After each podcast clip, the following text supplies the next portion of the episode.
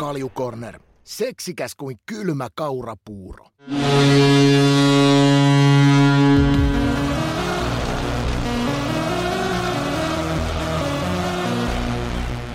Ja tästä käyntiin Kaljukornerin jakso numero 78 ja tänään onkin taas spesiaalisisältöä tarjolla. Juuso siis nyt vielä pari viikkoa kirjeenvaihtajan reissulle Jenkeissä. Me todettiin, että nyt olisi oiva aika laittaa syyskausikin virallisesti vieraiden osalta käyntiin. Eli mun kanssa nyt linjoilla tuttuun tapaan tietenkin Ika ja mukaan me ollaan saatu huijettua erittäin usean otteeseen toivottu vieras Timo Lehkonen. Tervetuloa. Kiitoksia, kiitoksia. Nyt taas on putoa teidän podcastista, mutta ei se mitään. Kolme lehkosta, niin se tarkoittaa sitä, että se ei ole mahdollisuus, vaan se on järjetön uhka. Mä olen ihan samaa mieltä. Joo, ja alussahan meidän täytyy tietenkin maalata hieman kuvaa kuuntelijoille, että minkälaisella taustalla tänne sut on timppa narrattu, eli nimi varmaan vähän paljastikin tuossa, eli te olette siis veljeksiä, ja koska kuva ei podcastissa välity, niin sen verran mä voin tässä avata, että brändin mukainen hiustyyli löytyy, ja, ja tota, mä voisin Ika sulle nyt heittää palloa, että miten sä pumppaisit Timpan renkaita meidän kuuntelijoille tähän kärkeen? Kaljukornerista kun on kysymys, niin ykkös, ykkös tota noin, juttuhan on tietenkin, että ei ole hiuksia ollenkaan. Niin hiukset on poissa. Älykkyysosamäärä pienempi kuin normi-ihmisen kengän numero, mutta urheilufriikki jääkiekon, jääkiekosta niin omasta mielestään ymmärtää selvästi enemmän kuin minä ja, ja, ja mä sanoisin näin, että kyllä mä piirun verran omasta mielestään tiedän enemmän kuin hän. Mutta tota, ei ole kyllä valittamista. Peliura oli hauskaa seurata, varsinkin meidän äiti, niin se oli aina ää, sydänkohtauksen partaalla joka kerta ja sitten Timppa oli kanssa aika värikäs maalivahti, että sattui ja tapahtui. Et, tota, noin, niin, jokeri kasvattina myöskin Karhukissoissa junnuna pelas. Taisi olla muuten HJKssakin käymässä.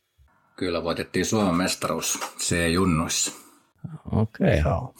Niin, tota, niin, niin, paljon tapahtui ja harmikseni, niin, niin Timppa lopetti mun mielestä ihan liian aikaisin. Pystyykö näiden takaa Timppa seisomaan? Tuliko sieltä mitään niin kuin faktaperäistä? No rakas veli aina vähän värittää, mutta aika lähellä varmaan tässä näin. Pitää muistaa se, että kuka pakotti mut maaliin, niin on Ismo, että se pelasi Hertossa tota, ja ne halusi maalivahdin. Mä oon neljä vuotta nuorempi, Ika 62, mä oon 66 ja siellä on Lehdon Mare ja Ariman Toni muistaakseni. Ja sitten Ika sanoi, että vähän löytää jostain maalivahdin. Niin me pisti sen tolppien väliin ja mä oon varmaan 5V ja ne lämäs täysin. Katsotaan, onko pojalla luonnetta. Eli ura, ura lähti nyt sillä käyntiin, että on hurjaa toimintaa heti alusta lähtien. Mä olin sen verran ottanut tässä lunttilappu, eli Timppa susta, että entinen maalivahti Chicago Blackhawksin viidennen kierroksen varaus vuonna 84.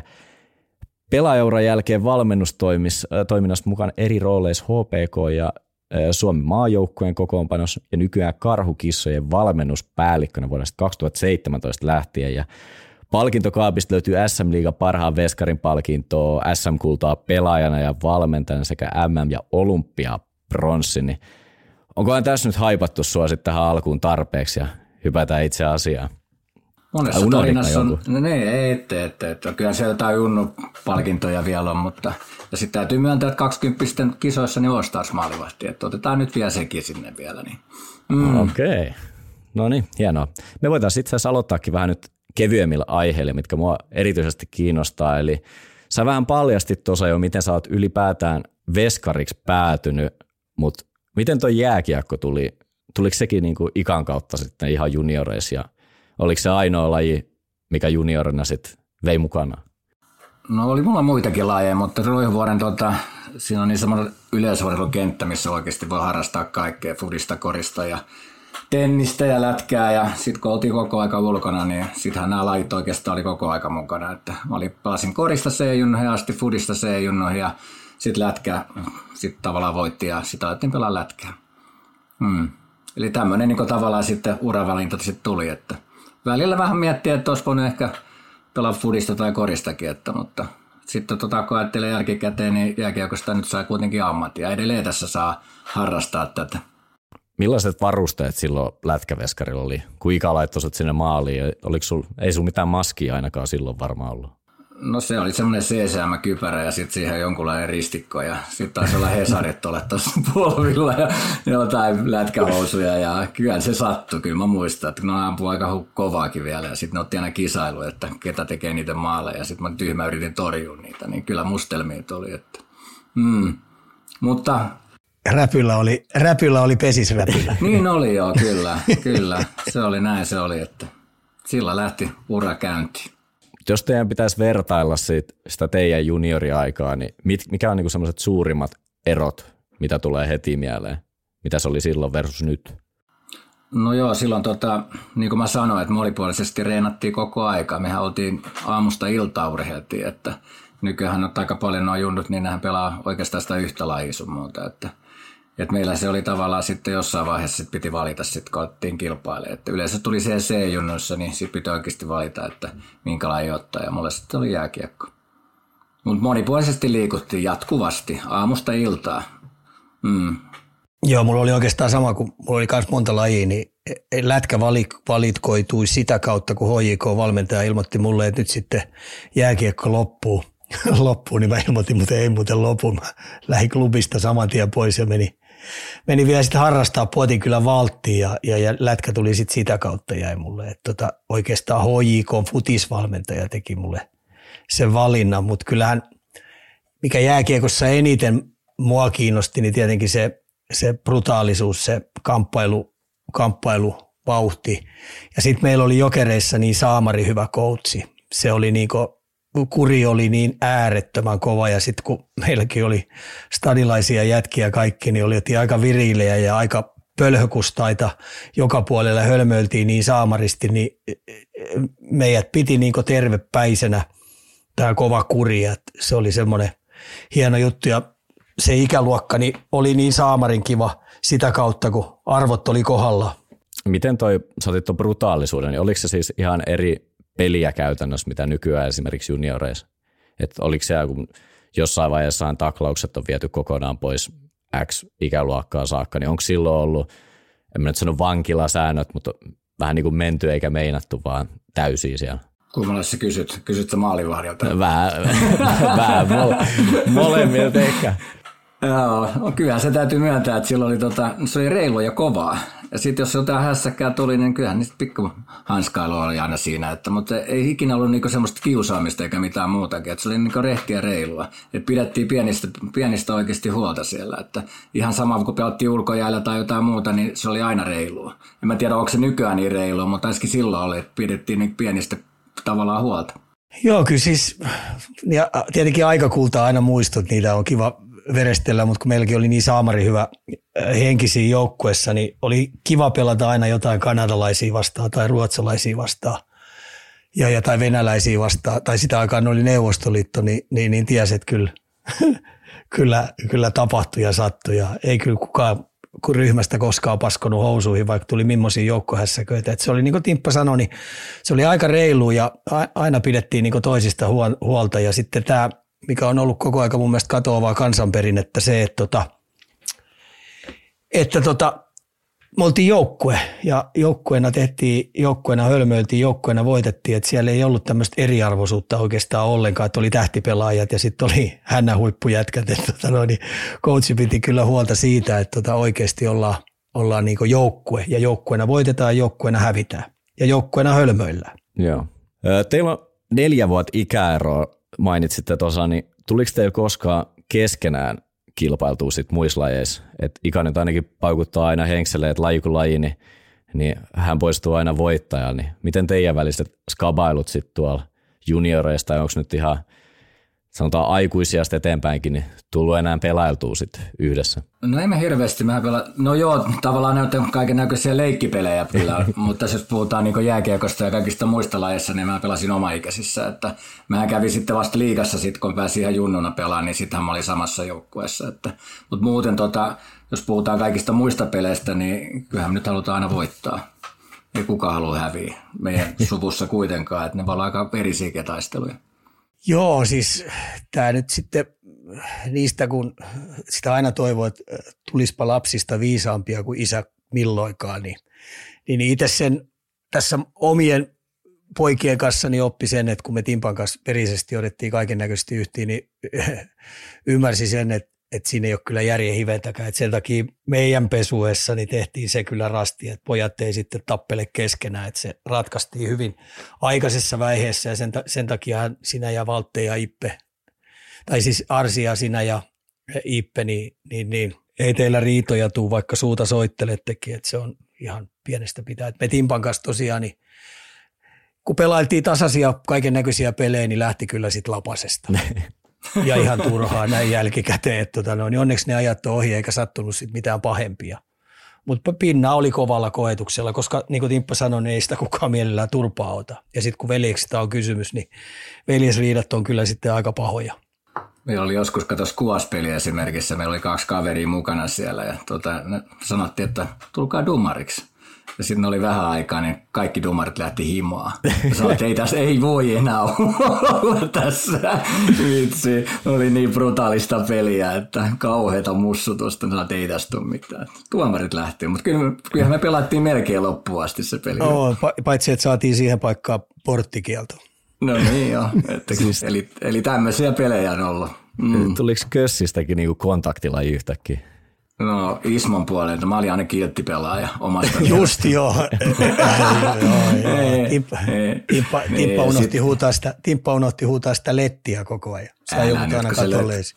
Älä nyt, kun se oli aina mua selkää se hakeli sitä pallolla ja let. Mä et, ei vissu, koko väylä auki. Niin ei mitään että sä vois saatana, että sä vois saamani seistä siinä koko aika tiellä. Sun täytyy linja aukasta. Joo, mutta ajattele, että tuomarit lähti himaan. ei, eli semmoista. Sen mä muistan aina. Mm. No miten tämä ammattilaisura sitten otetaan siihen samalla tai seuraavaksi kiinni? Sä edustit siis jokereit, TPS, HPK ja Tutoa, niin Mua nyt eniten kiinnostaa, sä kävit tuolla Pohjois-Amerikassakin aika nuorena poikana kääntymässä, niin millainen maailma se oli sitten tohon aikaan? Että 8485 sä olit OHL Toronto Marlboron riveissä. No joo, mä olin tota junnomaajoukko, jotka kävi ja 18 vuoden kisoissa, niin sitten mut varattiin silloin Sikakoon muistaakseni neljänneen kierrokseen. Ja sitten toi Jöran Stump, niin se oli tota tavallaan semmoinen, millä oli connectionit tuonne Pohjois-Amerikkaan se kysyi, tota, että haluatko nyt mennä kokeilemaan sinne ja sitten mä sanoin ilman muuta. Ja sitten mä lähdin sinne Torontoon pelaamaan yhdeksi kaudeksi. Mutta mä olin sama aikaa kuitenkin 20 maajoukkoa, meillä oli kotikisat sun muuta, että se jäi vähän semmoisesta torsoksen. Mä pelasin joku parikymmentä peliä pelasin suunnille, mutta se oli aika hyvä toinen veskari, se oli kuin Sean Burke, oli nimittäin Kanadan kokien fame-veskari kanssa siinä, että mä aika hyvin sai taistella. Kaikille me pelattiin 20 kisoissa vastakkain vielä, mutta se pelasi kyllä enemmän enemmän ja mä joudun vähän olla sillä, että kun mä olin tuota, tullut kuitenkin Suomesta, niin ei ollut ihan semmoista, että mikä on tämmöinen suomalainen veskari voi olla. Että mä joudun vähän niin kuin tuplamäärän tekemään duunia, että mä pääsin pelaamaan Ja, ja sitten kuitenkin kotikisoissa kuitenkin, me oltiin neljänsiä, mutta mä olin kuitenkin All-Starsissa, että, että taso oli aika tosi kova siellä OHL, sekin silloin. Okay. Joo, mä muistan, mä muistan tuon ajan aika hyvin, koska tota, mä pidin kyllä huolta siitä, että tota, että tota, Timppa lähtee sinne, koska mulla oli vähän samanlainen keissi, että oli sauma lähteä. Ja mua aikaisemmasta ikäluokasta niin lähti toi Melametsä Anssi ja, ja, ja toi Ar- äh, Kinnusen Vellu, ja nehän voitti sitten sen Final Fallin siellä. Niitä ei ole kovin moni suomalainen voittanut, niin mä paskoin housuihin, kun mä sain sen takia, kun mä sain liikaa sopimuksen, niin mä päätin jäädä, ja se oli mun oikeastaan pahimpia virheitä, mitä mä oon omalla lätkäuralla tehnyt, että mä en lähtenyt. Niin sitten kun Timpalle tuli tämä sama, niin mä muistan sen, niin, niin, niin mä kyllä pidi huolta siitä, että se ei kyllä jää kyllä kotimaahan, vaikka tulisi minkälaisia houkuttelevia tarjouksia, ja se päätti lähteä sinne. Ja muista ensimmäisen lehtileikkeenkin näin sieltä, niin, niin, niin ne ilmoitti Torontossa, että tänne tuli suomalainen maalivahti, joka osaa kaksana englantia, Michael Jackson ja Coca-Cola. No ei se nyt ihan noin mennä, mutta hyvää väritystä kuitenkin.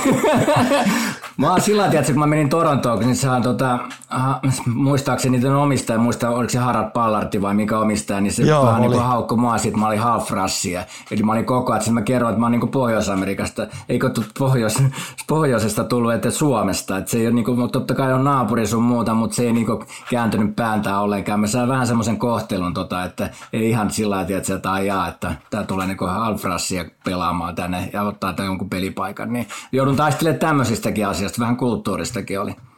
Että oliko se vähän niin kuin yksin siellä sit eurooppalaisena, että ei ollut vähän mitään tukiverkostoa tai otettu ehkä samalla tavalla, mitä nykyään – kun ei sinne silloin, siirrytään. ei, ei silloin ollut ollenkaan suomalaisia pelaajia. Silloin, niin kuin Ika sanoi tuossa, niin oli just tämä Melametsä ja Kinnunen, nehän pelasi siellä Peterborissa mun mielestä Pirates vai mikä se joukko. Ne voitti Memoria Cupin voitti. Että, ja sitten oli tuo Lehdon Mari oli Ossavassa. Ja sitten oli kuitenkin neljä, viisi vuotta mä vanhempia. Mä olin kuusi kutonen, että mä olin sitten taas siellä hirveä käppiä, niin mä olin sitten tavallaan vähän niin kuin yksikseen siellä.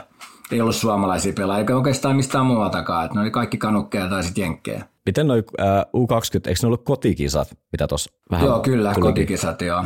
Pitääkö se paikkansa, että toitte yhdellä voitolla, ei kun yhdellä tappiolla neljänsiä silloin? Kyllä joo, hävittiin Venäjälle viimeinen peli, tuota, meidän piti voittaa viidellä maalilla ja lähdettiin voittaa viidellä maalilla, hävittiin se 5-4 se peli ja ei saatu edes mitali. Meillä oli yksi tasuri kanukkeen vastaan, mutta hävittiin sitten joo, Venäjälle ja sitten me saatiin neljänneksi, siinä oli kuin maalisuuden juttu tai joku muu vastaan.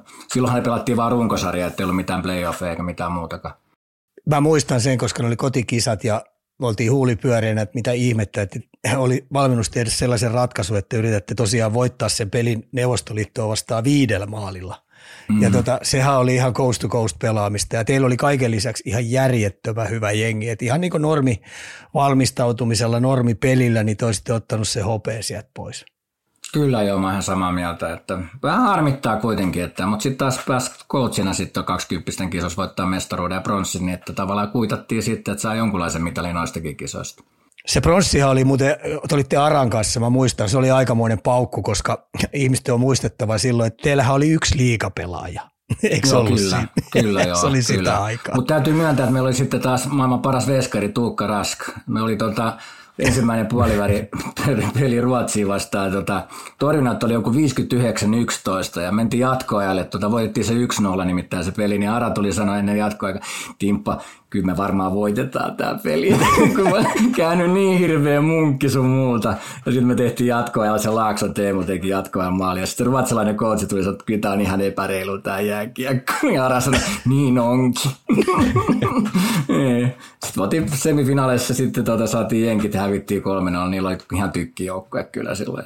Sitten me voitettiin kuitenkin sitten USA pronssiottelussa ja se oli aika jännä, kun me Kanadassa, oli Vancouverissa oli kisat, niin kanukit oli meidän puolella, että me saatiin aika hyvä tavallaan tuki sieltä silloin. Mutta hieno, hieno muisto. Täytyy myöntää, että kaikki pelaajat oli ihan A-junnuja tai Mestiksessä pelaavi. Filppula oli se ainoa, eikö Filppula ollut ainoa se liigapelaaja? Ei, ei, ollut, ei Vilppula ollut. Vilppula on, tota, tämä oli tuo 86, ah. 87. Meillä oli tota, Jesse Joensuu oli niitä pelaajia. Ai, sitten Komarov oli loppukaudella oli pelaamassa. Ja sitten tota, meillä oli HPK, koska mehän voittiin samana vuonna Suomen mestaruus, niin meillä oli sitten loppukauden pelassa Saili ja Virtanen oli sitten joukkueesta. Eli 86 Mutta ne aloitti Joo. kyllä, pelasi A-junnossa välillä ja sitten ne niinku oikeasti sit nosti sitä statusta ja, ja sitten ne pelasi meidän neljä, neljännes kentässä ja oli kyllä tosi tärkeä kenttä silloin, kun voitettiin sitten tuo Suomen mestaruus. Tähän tippa, äh, Valtteri, niin tämähän on sitä alkua, alkuaikaa, kun ruvettiin oikeasti niin uskomaankin siitä, että olisi 20 tai 18 kisoissa, niin sauma oikeasti pärjätä. Että nämä, nämä pojat oli semmoisia urauntajia, että se 85-86 ikäluokka, niin, niin, niin auras kyllä ihan hyvää tietä siellä. Ja sitten pitää muistaa, että minkälainen sarjataso Suomessa oli hei. Huhhuh. Ajattelin nyt, kun esimerkiksi 18 vuoden kisoissa niin oli liikapelaaja, niin silloin ei päässyt liikaa. Se oli ihan niin kuin siellä on niin hyviä pelaajia. Että siellä Eikö... oikeasti, jos pääsi niin liikaa pelaamaan, niin sun piti tosi hyvä pelaaja olla, että se pääsi niin breikkaa sinne. Että sitten kun puhutaan liikassa, niin onhan nyt vähän niin taso pudonnut siitä nyt noi Junnu kotikisat, eikö teidän tästä nipustahan tuli sitten aika koviikin nimi, ketkä pomppasia maailmalla? Eikö Tikkanen esimerkiksi ollut? No joo, sitten taas joo, kyllä, Tikkanen ja sitten oli Iiro Järveä ja sitten Ari Haanpää ja Mikko Mäkelää ja Myllyksen Jamo oli kanssa siinä joukkueessa, eli olihan siinä hyviä pelaajia silloin tota, siihen aikaan kyllä, että no kaikki varmaan katsoo, jos katsoo tota, googlaa, niin minkälaiset Tikkasen Esankin meritit, ne on aika kovia kyllä. Aika kovia Stanley, että hyvä joukkue silloin oli meillä kyllä. Mm. Miten sitten ylipäätään vielä, jos ottaa tuohon pelaajauraan, niin oletteko te koskaan ollut vastakkain? Että on kika painanut selän taakse maaleja yhtään ei, ei, ei ole. Ja yksi, yksi peli päästiin jokereissa. Mä olin silloin loukkaantunut sen kauden aika pitkälti. Niin kun Timppa nostettiin pelaamaan yhteen peliin, niin Timppaa heitettiin siitä pelistä pihalle. Että tota noin, niin siinä meni vatinuri. Niin, niin, niin meidän se yksi ainoa peli, mitä ollaan niin samaannuttuu kannettu, niin sekin jäi vähän niin kesken. Eikö se ollut silloin, mähän pelasin ensimmäisen liigapelin 17 vuotta. Mä olin muuten Joo, nuori oli. jokeripelaaja sun muuta. Mehän pelattiin tota IFKta vasta, hävittiin 5-3. Mä sain yhden Iltis tähden nimittäin. Ja ihmettelen aina, että sillä pelillä, mitä mä oon saanut, onkohan mä saanut säälistä silloin se. en pelannut todellakaan hyvin, mutta me hävittiin se 5-3. Pappa Ruotsalainen otti muut ja, ja mä pelasin vähän P-junnuissa silloin. Niin se pisti oikeasti. Aivan, no, pitää muuten paikkansa. Niin, Nyt mä, niin, mä pelasin P-junnussa ja yhtäkkiä se sanoi mulle, että sä pelaat, että olette hävinnyt kaikki kai ihkipelit ja sanoi, että nyt otetaan tiedätkö, oikeasti kanihatusta ja pistetään mut tuuniin. Ja se oli jännä peli sillä tiedätkö, että kun mä pääsin oikeasti pelaamaan sen, ja mä jännitti ihan pirusti, ja sitten mä selvisin koko pelin, niin sen jälkeen mä hirveästi enää jännittänyt noita liikapelejä enkä mitään pelejä. Et mä pääsin sen tavallaan sen kynnyksen yli. Et tavallaan mä voin papparuotsalaista niin oikeasti saa kiittää siitä, että mä pääsin pelaamaan sen. Et sen jälkeen mulla oli helppo pelaa kaikki muut pelit mitä uran aikana. Miten toi liigan taso ylipäätään sun pelaajaura kehittyi? Et sen 84-85 kauden jälkeen sä tulit takaisin Suomeen, niin siinä onkin sitten loppuura käytännössä menistä SM-liigassa, niin kehittyykö se sarja tai peli kuinka paljon sinä aikana, kun sä oot siellä ollut? No silloinhan kaikki Suomen parhaat pelas nimittäin liikaa, että se oli kova taso ja sitten alkoi tulee ulkomaalaisia sun muuta ja kaikki pelaajat alkoi pikkuhiljaa ammattilaisia. Että kyllähän me ainoastaan pelimäärät oli silloin muistaakseni 36 ja 44 sitten jossain vaiheessa plus playoffit. Että, että silloin kyllä reenattiin kyllä tosi kovaa. Että meillä oli joku mitä mä voisin sanoa tuossa OP-vuonna esimerkiksi ja sitten kultavuonna esimerkiksi Jortikka oli meidän valmentaja, niin mä voin sanoa, että jos nykypäivää reenataan paljon, niin silloin me reenattiin tosi paljon. Joo, silloin oli se kahden viikon, lomu, kahden viikon loma. Ei meillä ollut semmoistakaan. Että se oli niinku oikeasti, meillä oli kesäreenitkin sillä, että me vedettiin semmoinen 16 päivää putkea ja sitten oli neljän päivän tavallaan semmoinen pitkä viikonloppu ja sitten taas aloitettiin. Mm. Et silloin reenattiin kaksi kertaa, kolme kertaa päivässä. Mutta me oltiin kunnossa, hei. Kyllä me täytyy myöntää, että en ole niin hyvässä kunnossa ikinä ollut ja koko joukkoja oli. Ja, no mitä, voitti mestaruus ja hopeeta, niin kyllä voi sanoa, että pistettiin ajat kuntoon. Avaa nyt vielä vähän enemmän, millaista se reenaaminen sitten on ollut, koska nykyään se on mennyt totta kai siinäkin osa-alueessa tosi paljon eteenpäin ja ehkä silleen niin kuin faktojen perusteella sitä kehitetty, niin se on varmaan ollut sitten, että määrä korvaa myös laadu ainakin. No joo, jos ajatellaan Tepsin vuonna, silloin kun voittiin Jortsu aikana mestaruus, niin me aloitettiin joka päivä viiden kilsan lenkillä. Ja sitten alkoi reenit. Et, et se voi kertoa sitä aika paljon, että penikat oli ainakin kipeänä. Et se oli niinku oikeasti, mutta sitten taas ei hirveästi tiedetty tota levosta ja tai syömisestä, että, mutta se reenimäärä oli ihan kauhea. Et varmaan mallit tullut sieltä jostain Venäjän puolelta tai jostain, mutta kyllä me reenattiin ihan piru hyvin kyllä. Et paljon kovemmassa kunnossa, jos katsotaan niitä testituloksia, mitä nykyään katsotaan testituloksia, niin ihan eri tasolla. Meillä oli Cooperin keskiarvo 3250. Ajattele silloin 90-luvun taitteessa. Joo, ja sä voit hyvin, eikä tässä nyt mitään värikynää, kun sä muistat sen Ei teidän HPK mestari sen joukkueen, niin nämä teidän testitulokset, mennään nyt vaikka tonni, mitä teillä oli, kolme tonnia, kaiken näköistä 400 mm. ja niin heitä mm. niitä keskiarvotuloksia, niin ne on niinku ihan järjettömän kovat versus mitä tänä päivänä liiga, liikapelaajat pystyy tekemään. Mutta tässä on muistettava se, että se aika oli eri ja me reenattiin tosiaan niinku kuiva reeneesi ihan älyttömiä määriä, kun ei, ei oltu kesiä, kesäsi jäällä. No joo, jos puhutaan joku 400 juoksutesti oli silloin tota, no parhaimmat juoksi semmoinen viiteen kahteen – ja sitten huono juoksi alle 60 kuitenkin, että keskiarvo olisi viiden kasin varmaa pinnassa. Ja sitten tota, Cooperin keskiarvo, niin kyllähän se oli joku 32, 33. Et parhaimmat juoksi ihan oikeasti tota kolme ja puoli. Cooperivauhti, että siinä on tota, ja sitten jos punttituloksia sun muuta, niin parhaimmat veti rinnalle jotain 140. Santalan Tommi esimerkiksi, ja Pilströmi edelleen, edelleen pelaa tuossa HPKssa, niin sehän on 140 kuitenkin. Penkit on 140, kyykyt 200. Totta kai onko niin hirveän puhtaita. Leuvan veto Jyrki Louhi, mikä on HPK puheenjohtaja, olisiko 36 leukaa, ja että kyllä tämmöisiä tuloksia, niin mulla on kaikki ylhäällä, että ei ole mitään niin väritystä. Että mä oon Ikallekin näyttänyt, kun joku sanoi, että nykyään pelaat on niin hyvässä kunnossa. Ja sitten mä näytän tuossa, kun mulla on viiden vuoden kerran noin fysiikkatestit sun muuta, niin Ikakin sanoi, että ei saakeli. Ne oli kovas kunnossa. Ja siellä totta kai, kun kasvatetaan pelaajia sun muuta, siinähän breikkassa ihan oikeasti semmoisia, ketkä lähti sitä sun muuta, niin kyllähän se pitää reenata. Oli, teillä oli vauhdittomat viisloikat ja, ja, ja vauhdittomat pituudet, niin ne oli niinku oikeasti jätkät oli no, Kimmo oli pistänyt lähellä, kunto. No, no joo, jos vauhditon pituus, niin se oli siinä joku 13.80, parhaimmat joku 14.40 ja vauhditon pituuskin parhaimmat 3.20 ja ihan niin tämmöisiä tuloksia, mitä nykyään katsoo, niin kaksi metri vähemmän. Mm. Mutta ehkä ne on jäällä sitten parempia sitten. Joo. No tässä nyt on vähän mentykin jo tuohon sun valmennusuraan kiinni, niin oliko tämä 05 kausi, kun sä siirryit sitten HPK apuvalmentajaksi Jukka Jalosen Aisa pariksi? Vai? Eikö, 2000. 2000 kanssa, joo, 2000 ja 2007. Me oltiin kuusi vuotta kimpassa, plus maajoukkueessa kolme. Ja sitten vielä, sitten tota vielä 20 kisat vielä, sitten viimeinen 2016. Eli mehän oltiin pitkä pätkä, että ihan hyvin pärjättiin. Se kuuden vuoden aikana taisi olla yksi mestaruus ja neljä pronssia ja yksi neljässiä, että, että jotain tehtiin oikein. Sitten yksi seura, seurajoukkoiden HPtakin oltiin vielä, että, että siinä on ihan kiva saldo liikajoukkueella, kun puhutaan HPKsta. Joo. Miten tämä sun ylipäätään siirto tuohon valmennukseen tapahtui? Tiesitkö saman tien, että pelaajauran jälkeen susta tulee valmentaja vai oliko se jotain muita – ei, kyllä mä mekin, Brody alkoi valmentaa, se valmensi Tepsiä silloin muistaakseni. Sitten mä ajattelin, että täytyyhän mun jotain tekemistäkin olla. Että mä menin kauppiksi ja sun muuta. Mä ajattelin, että mä tunsin kuitenkin, tota, että Tolvassa Jape oli valmennuspäällikkö sun muuta. Mä menin kysyä, että pääsisikö coachaan. Niin sitten se antoi mulle tota, HPK C-junut. Ja me pelattiin Ikaa vastaan, Ika valmensi Tepsin C-juneja vastaan, että Mä muistan ne pelit pelattiin kerran tasa ja sitten Turussa tota, ne voitti oiko joku 5-2 tai jotain, niin voi vitsi, että se henkseli ja paukutteli mulle. Ensi kerralla uudestaan. Vitsi, meni iho alle. ja sitten mä vedin, sit mä vedin, niin, sit mä vedin C-stä p ja sitten A ja sitten tota Jukka tuli, niin sitten tota Jukka halusi mut siihen kakkoseksi. Et mä olin niinku C-ssä, A-ssa, sitten oli vastuussa ja sitten oli semmoiset ikäluokat, että mä tunsin. Mulla oli 7, 9 ja 84 ikäluokat oli HPK, oli mun pelaaja. Jotenkin mä muistaisin sen tasurin sillä että me oltiin, voi olla, että on taas vähän värikynä, että me oltiin mm. 5-0 häviöllä.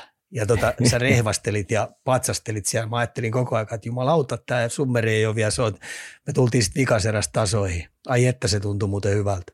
Ja mä tiedätkö, mikä se viimeinen maali oli vielä? Se oli tota, hyökkäyspään aloitus, teillä ja sitten tuota, toitte veskarin pois ja me vielä sanoin, tiedätkö, että mistä se kuti tulee. Ja se tuli se aloitus sinne ja kuti meni läpi ja maali. Mä muistan ajattelen tämmöisiä juttuja vitsi, että niinku, ja kyllä mä oon vitsi, että voi vitsi, että voi rehvakkaasti taas. Tää on tätä. Niin. niin, mutta ollaan pelattu vasta. Kyllähän me liikassakin pelattiin taas, kun olin Jukan kanssa, niin mehän pelattiin lukkoa vastaan sitten treenipelejä sitten liikassa, että olemme sitten kohdattu taas siinä taas sitten liikatasollakin. Aina oli reenipelejä aina, kun taitte lukkoa vastaan. Ei, kyllähän no, periaatteessa, no aika pitkälti se eka vuosikin, mikä oli, niin oli melkein reenipelejä. Sitä mä meinasin. No kyllähän me, kyllähän me nyt voitettiin, mutta pitää aina muistaa, minkälainen joukkue meillä oli. Meillä oli oikeasti he kaikki ulkomaalaiset Vuitekki, Kuhardsikki. Vuitekkikin oli MM-kisoihin All-Stars-pelaaja. Ja Ikalla oli taas se oma junnu projekti siellä käynnissä. Siellä oli junnu, hyviä pelaajia täältä Vehasta, Maalista, Niskala, mutta ne oli vielä junnuja. Niin kyllähän me nyt tiedettiin, että kun meillä katsottiin meidän materiaali vastakkain versus, niin kyllähän nyt tiedettiin, että kyllä meidän pitää voittaa.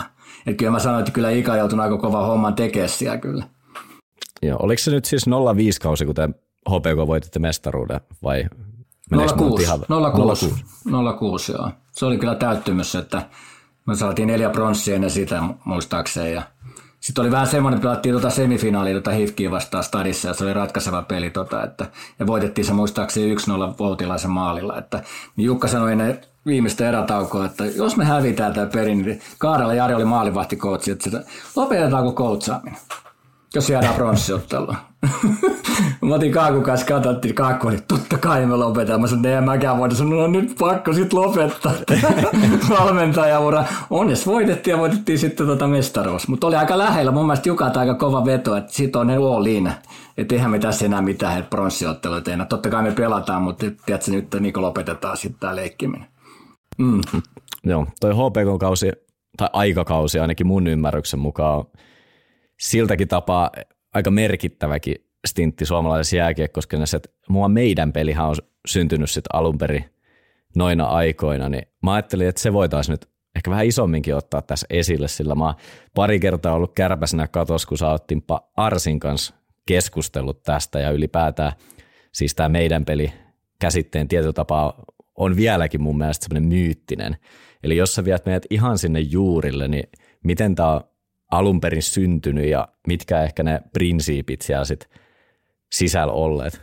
No joo, kaksi, No joo, kyllä, kyllä. Jos se meidän pitää tarkoitetaan siitä, että mitä Jukan kanssa me sitä alettiin työstää sitä, että 2000, 2001, niin Jukka, kun hän tuli HPK coachaamaan, niin kun me mietittiin, tota, että millä me saataisiin se kilpailuetu. Ja sitten me pähkäiltiin ja pähkäiltiin ja mä että pelistähän sen voisi saada. Ja sitten me alettiin oikeasti miettiä sitä yksilö- ja viisikkotasolla, miten me pystyttäisiin parantaa sitä. Ja sitten me vietiin se niinku, harjoitusmaailmaa ihan niinku kesäreineihin sun muuta. Me alettiin pelaa oikeasti koripalloa, Zäpää, Fudista. Meillä oli esimerkiksi Zäpässäkin, me oli siniviivat sun muuten, pelattiin 3-3. Me lähdettiin niinku 3-3 pelistä niinku liikenteeseen. Eli me vähän opetettiin pelaajien kanssa se kokonaiskuva ja sitten me alettiin pilkkoa. Eli puhuttiin aika paljon siitä, että minkälainen se rakenne pitää olla siitä, että niinku viisikkona mennään, niin meillä on niinku puhutaan kenttätasapainossa, että me ollaan koko aika lähellä. Hyökätään tai puolustetaan, että me ollaan koko aika lähellä. Tai sitten tota, jos tulee reagointi, niin me ollaan taas lähellä. Eli me koko aika yritettiin saada sillä, että me pystytään niin viisikkona tekemään koko aika tuhoa. Että me pystytään niin hyökkää ja puolustaa sillä, että meillä on tila ja aika pois sieltä. Ja sitten me alettiin pelaajien kanssa keskustella sun muuta ja siitä lähti pikkuhiljaa se, niin se meidän peli. Muistaako Ika näitä aikoja? Että onko, se, onko Ika ollut yhtään ihan niin kuin omat pelitapa asiat, oletteko te keskenään ikinä tai sitten keskustellut noihin ollaan, aikoihin esimerkiksi? Ollaan, ollaan, ollaan. Ja ikalta, tosi ikalta paljon. Saa, ja ikalta saatu paljon tippiä. Kaikista, tämä pitää, coachin pitää olla niin vähän niin kuin pesusieni koko ajan, ottaa kaikista. Niin kuin, me haluttiin vähän niin kuin tyhjistä, että mistä me saadaan se kilpailutus on muuta. Et meillä oli vähän niin kuin kolme R, meillä oli se rakenne pitää olla kunnossa, sitten se pitää se reagointi, jos on rakenne kunnossa, me pystytään reagoimaan, sitten on rytmi. Ja sekin on niin aika tärkeää, että ymmärtää se rytmi, jos me johdetaan peliä, miten me pelataan, jos me ollaan häviöllä, miten me pelataan, miten ylivoimat, alivoimat, miten maalivahti, kenttäpelaaja oikeasti yhteistyötä. Ja lähdettiin perkaa oikeasti ihan niin tilastoita ja videoiden kautta, että miten me saataisiin niin enemmän maalipaikkoja. Ja sitä kautta me pystyttiin lähteä sitä meidän kehittämään. Että tavallaan me puhuttiin niin kuin pelistä, että taito on taitavaa valintaa pelitilanteessa.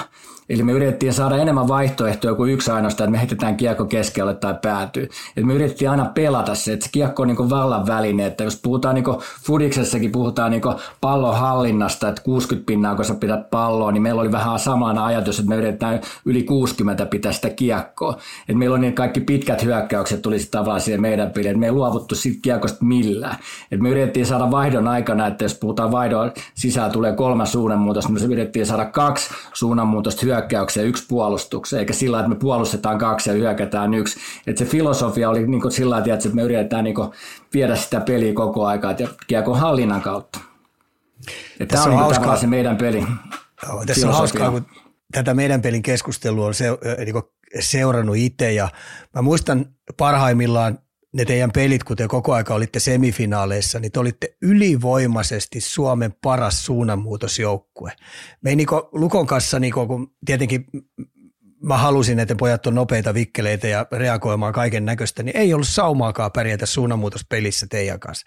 Se tunnistaminen, koska on nopein paikka, se tunnistaminen, koska on puolinopein paikka, ja sitten tämä teidän kiekon kierrättäminen, että te kierrätätte muutaman kerran ja sitten iskitte ihan järjettömän kova vauhdin, niin te olitte ihan suvereineja. Mä uskallan väittää, että se oli se isoin juttu, mikä siitä meidän pelistä, että olitte saanut se viisikkotasolla toimimaan niin hyvin ja niin saumattomasti, että kaikki jätkät oli koko aika samalla sivulla.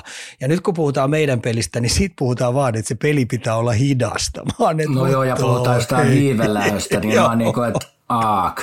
Että se viivelähtö, viivelähtö, kyllähän sekin kuuluu siihen, mutta kyllähän nyt aina kun on paikka, niin me lähdetään täysin ylöspäin. Se on ihan selvä juttu. Että, mutta sitten totta kai, jos on viisi edessä, niin täytyyhän me sitten murtaa se tavallaan sitten, miten me ollaan niinku treenattu. Mutta jos on yksi pelaaja kiekollisen takana, niin sitten me mennään aina täysin. Ei siinä kysetä, yritetään tehdä kolmia pelejä. Et turhaan tästä meidän pelistä tekee niinku tavallaan semmoinen niin vaikeaksi, että et siihen kuuluu kaikki. Mutta enemmän siinä on se, että mä kiekon hallintaa, että me otetaan se vallan väline, niin se on se tärkeä, että semmoinen pelirohkeus hyökkää alueella. Syötetään ainoastaan sitten, kun se lapa on auki. Ei aikaisemmin roiskita sinne päin. Ja sitten loppujen lopuksi pelaathan tykkää pitää kiekko. Niin kaikki pelaathan osti sen, että kun saa oikeasti olla kiekon kanssa. Se on aika raskasta oikeasti, jos joutuu puolustaa koko aika. Ja sitten totta kai, kun mekin ajateltiin, että sillä tavalla, että meillä on niin huono rosteri sillä että me ei pärjätä tiedätkö, ollenkaan, että keksitään tämä peli, että me saadaan niin oikeasti tiedätkö, se tämmöinen kilpailuetus on muuta. Sitten kauden jälkeen me huomattiin, että oli vitsi, että meillä on muuten aika hyviä pelaajia.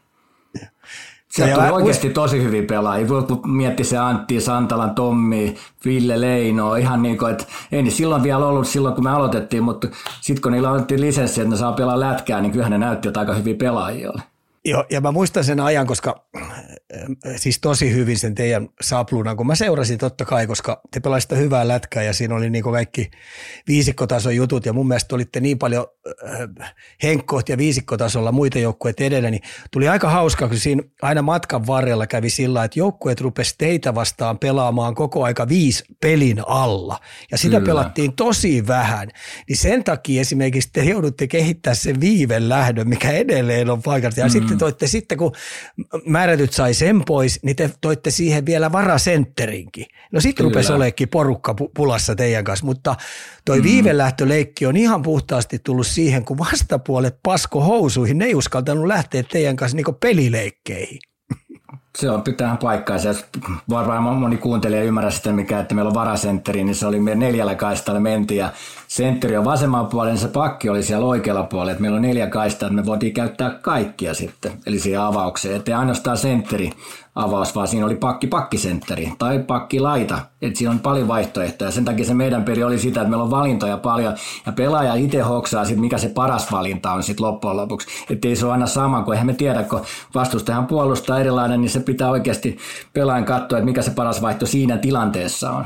Ja ne oppii sen kyllä, kun sitten kun treenimaailmaa vie niin erilaisia variaatioita, niin ne oppii sitten, että on löytää sen parhaimman paikan.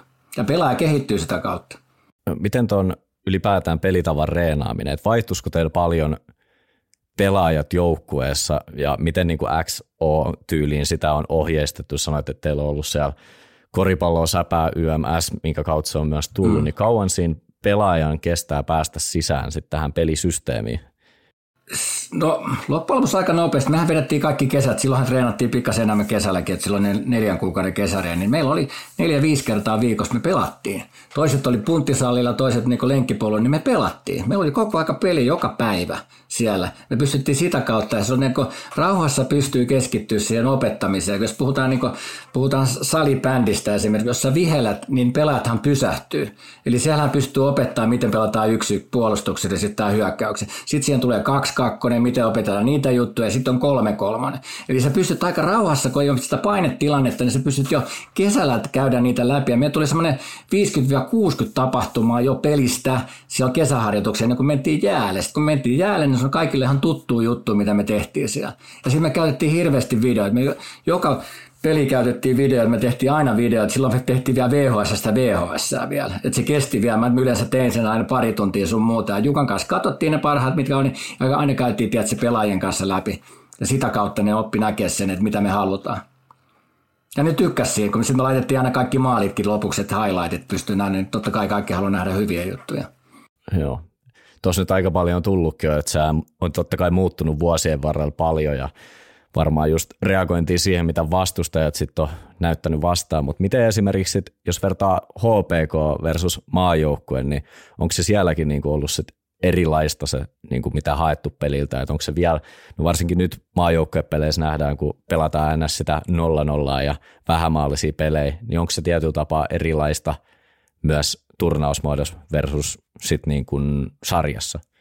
No sarjassahan nyt on, jos puhutaan nyt sarjavalmentamisesta, niin mä oon semmoinen, niin kuin, puhutaan nyt vähän niin ohi tästä näin, kun puhutaan hyvästä valmentajasta sun muuta, niin siinä on vähän niin kolme semmoista niin tasoa, että jos haluat hyvät valmentajaksi, niin ensimmäinen taso on se, että puhutaan siitä harjoittelusaplunassa, että sä viet sen harjoittelumaailman sinne jäälle, ja sitten on oheiset, ja sitten pystyt vähän kutittelemaan sitä tavallaan sitä pelaajaa, että se ymmärtää oikeasti, mikä se oma toiminnan harjoittelu sun muuta. Ja sitten tulee kakkostaso on tavallaan se pelitaso, eli sitten oikeasti puhutaan hyökkäämisestä ja, ja sitten puolustamisesta, ylivoima, alivoima, vähän sitä logiikasta sun muuta. Ja sitten kolmas taso on tavallaan sitten, kun puhutaan valmentamista, on se johtaminen, että sähän tuot sen ilmapiirin sun muuta ja rakennat sitä, että, että se coachaat sitä tavallaan sitä valmennustiimiä ja sitten pelaajia sun muuta, niin tästä niin rakentuu niin tavallaan, puhutaan liikavalmennus Mutta sitten kun sä menet tuonne taas sinne maajoukkojen koutsaamiseen, niin se on ihan eri asia, kun sä saat niitä pelaajia eri kulttuurissa sun muuta. Ja sitten tavallaan siitähän joutuu heti alussa käyttää hirveästi tavallaan sitä videoa, että miten coachit haluaa, että miten me suunnilleen pelataan. Ja sitten coachi, coachi käy totta kai pelaajien kanssa, mikä niille sopii. Ja sitten löytää semmoisia pelaajia, jotka pystyy niinku toteuttaa siihen. Et maajoukkoissa aika paljon esimerkiksi, kun katsoo Jukkaa, niin Jukan sapluna, niin sehän yrittää löytää sinne niin tavallaan neljä kenttää, että kaksi kenttää pelaa ylivoimaa, kaksi kenttää alivoimaa. Ja sitten semmoisia rooleja, mitä se haluaa sitten tehdä, niin että se on aika selkeästi rakennettu se. Mutta kyllä siellä on se meidän peli tavallaan sapluna. Mutta pitää muistaa, että Jukka on ollut niin kauan, niin sehän vei sen tavallaan viestiä tavallaan junnu maajoukkoihin sun muuta ja se seurajoukkoihin sitä viestiä. Niin tavallaan nykyään ne pelaajat on tullut, niin on tullut tavallaan semmoisesta kulttuurista, niin nehän osaa aika nopeasti nappaa sen tavallaan suomalaisen pelin tavan, sitten pelataan tuolla niin sanottu turnauksissa. Ja se on meidän vahvuus, sen takia me ollaan pärjätty, että me ei tarvitse niin aloittaa sitä aasta öhön sitä peliä, vaan se on jo tavallaan jo melkein vähän niin tavallaan siellä kulttuurissa. Ja sen takia meidän tulee ihan hyviä tavallaan turnauspelaajikin. Joo, haluan Kika ottaa tuohon, vai oliko täydentävä? Ei siinä ole, kun se menee just, just eikä melkein, että et toi sapluna on niin selkeä oikeastaan pelaaja, kun pelaaja sinne tulee keltanokka tai joku vastaava, niin se on kyllä aika laajamittaisesti kartalla, mitä siellä haetaan. Ja sitten kun mä tykkään Jukan tuosta Saplunasta, mitä se on niin noiden miesten maajoukkueiden ja nuorten maajoukkueiden kanssa, niin se on aina ollut joukkue. Niiden jätki on ollut niin pirskati helppo tulla, kun omissa joukkueissa niin jätkät joutuu olla niitä sateentekijöitä tai supertähtiä ja paineet on kovat, niin sä oot Jukan joukkueeseen tullut, niin sä voit heittää ne seurajoukkueen murheet ja paineet roskakoriin ja olla yksi jätkistä ja tehdä se oma duuni mahdollisimman hyvin, niin se riittää. Joo. Mulla oli tämä veskarivalmennuskin vielä listoilla, niin oliko sä Timppa koskaan siis maalivahdeista vastuus vai oliko sä enemmänkin sitten niinku apukoutsina siinä? Siis maajoukkueessa. Niin, tai ylipäätään valmentajauraa. Kuinka paljon sä olit veskareiden kanssa tekemisissä? No siis maajoukkoessa olin tavallaan sitten, kun ei ollut siinä maajoukko, maajoukkoista maalivahtikoutsi, niin silloin Sedenin aikana se 2008 ja 2009, niin mä olin vähän niin vastuussa niistä maalivahdeissakin. Että, mutta niiden, niiden veskareiden kanssa on niin helppo olla kyllä, kun ne on niin ammattilaisia sun muuta. Että vähän niin kuin kyselee niiltä, mitä ne haluaa sun muuta, haluatko ne jotain ekstraa sun muuta. Sitten käy pikkasen niitä videoita tai jotain muuta vastaavaa. Että tavallaan, mutta vastuu kuitenkin mulla on ollut se puolustuspelaaminen ja pakkien peluttaminen. Ja sitten totta kai yhteinen sapluan, miten keskustellaan sitten, että onko pelaajista tai jostain muusta asiasta. Joo. Miten tuo veskarivalmennus ylipäätään sain pelaajauraa varmaan näitä yhtä sun toista siellä, niin miten toi puolista on kehittynyt? Osaatko siihen vastata? No onhan se nyt kehittynyt ihan hirveästi, kun nykyään nyt joka joukkueella ja junnon joukkueessakin on maalivahtikoutsit ja hyvä niin, ja sen takia meillä tulee aika hyvin veskareita. Mutta onhan se pelikin muuttunut, jos ajattelee niillä kamoilla, oikeasti jos joku nyt nykypäivänä joutuisi pelaamaan, niin mun kamoilla esimerkiksi, niin mä voisin sanoa, että ei se pysty siellä pelaamaan. Ja sitten mä ajattelin taas, että mulla olisi nyt tuommoiset kamat, mitkä nykyään on, niin hän painaa puolet vähemmän, on puolet isommat, niin sen pääsisi tosi helpolla. Mä olisin varmaan paljon parempi olla. ja sitten peit, peit, peittokin olisi ollut vielä enemmän. Kyllähän nyt pelaajat nykyään, kun katsoo noita veskareita, kun ne on niin isoja, niin kyllä siinä vähän on tilaa kyllä. Että ne kamat on niin levinnyt niin paljon. Meillä oikeasti joutuu ottaa koppeja silloin. Toki onhan se pelaajillakin laukaukset kehittynyt mailojen ja muiden No on, ja luistimet sun. Nykyään, nykymailathan ne ampuu melkein itsestäänkin, että silloin oli puumailat sun muuta, että mä aina na- naureskelinkin suomalaisia ampui sun muuta, ketkä ei osaa ampua vitsi, niin miten helkatti on mahdollista, kun on mailat oikeasti ampuu melkein itsestään. Että kyllä pikkasen voisi vähän reinaa. Edelleen mun mielestä on puutteessa suomalaisesta ampumisesta, että ampuu aika huonosti. Aika. Edelleen liikapelaajatkin, kun katsoo taas maalivahdin näkökulmasta, niin ei siellä monta hyvää ampujaa ole. Sitten taas Pohjois-Amerikkaan menee, niin kaikki osaa kyllä aika hyvin ampua. Mistä se johtuu? Onko joku näkemys siihen? No mä veikkaan, että, tota, että siellä on parempi pelaajia. siellä on maailman parhaat pelaajat. Siinä on joku se vahvuus, mikä on. Ja sitten totta kai ne on Pohjois-Amerikasta pienempi kaukalo. Vaatimustaso on varmaan reineissä, ammutaan paljon sun muuta. Suomessa vähän varmaan reenimaailmassa on pikkasen vähemmän tehdä, tiedätkö, tavallaan sitä, tavallaan sitä ykkösalueen pelaamista ja ampumista. Pitäisi paljon enemmän tehdä, kun omatoimisesti pitäisi tosi paljon. mä aika paljon, jos katsoo ihan normi liikareeninkin, niin jos katsoo kuinka monta kertaa pelaaja muuten ampuu, niin se ampuu muuten tosi vähän. Pitäisi reenin jälkeen jäädä oikeasti ampua sit sinne, mutta aika harva tekee sitä. Eli jos mä olisin kenttäpelaaja sun muuta, jos mä haluaisin jonkun vahvuuden sun muuta, niin mä alkaisin ampuja paljon. Sillä sä pystyisit oikeasti ostaa työpaikan. On ja tämä, siis, tämä suomalainen valmennuskulttuuri, kun mä katselen noita junnuharjoituksia ja miesten harjoituksia, niin se on yksi semmoinen vaan siellä, että sä käyt roiskasemassa sen kiekon. Ja sitten kun Pohjois-Amerikassa mä katson niitä harjoituksia siellä, niin ne menee sillä meiningillä, että se on vähän niin kuin peli olisi niin jatkoajalla. Mulla on vaan häkki heilutettava ja ne ampuu niin tosissaan. Ne pistää sen veskarin totaalisesti hommi ja sitten ne hakkaa niitä irtokiekkoja siellä hei, sielunsa kyllyydestä sisään.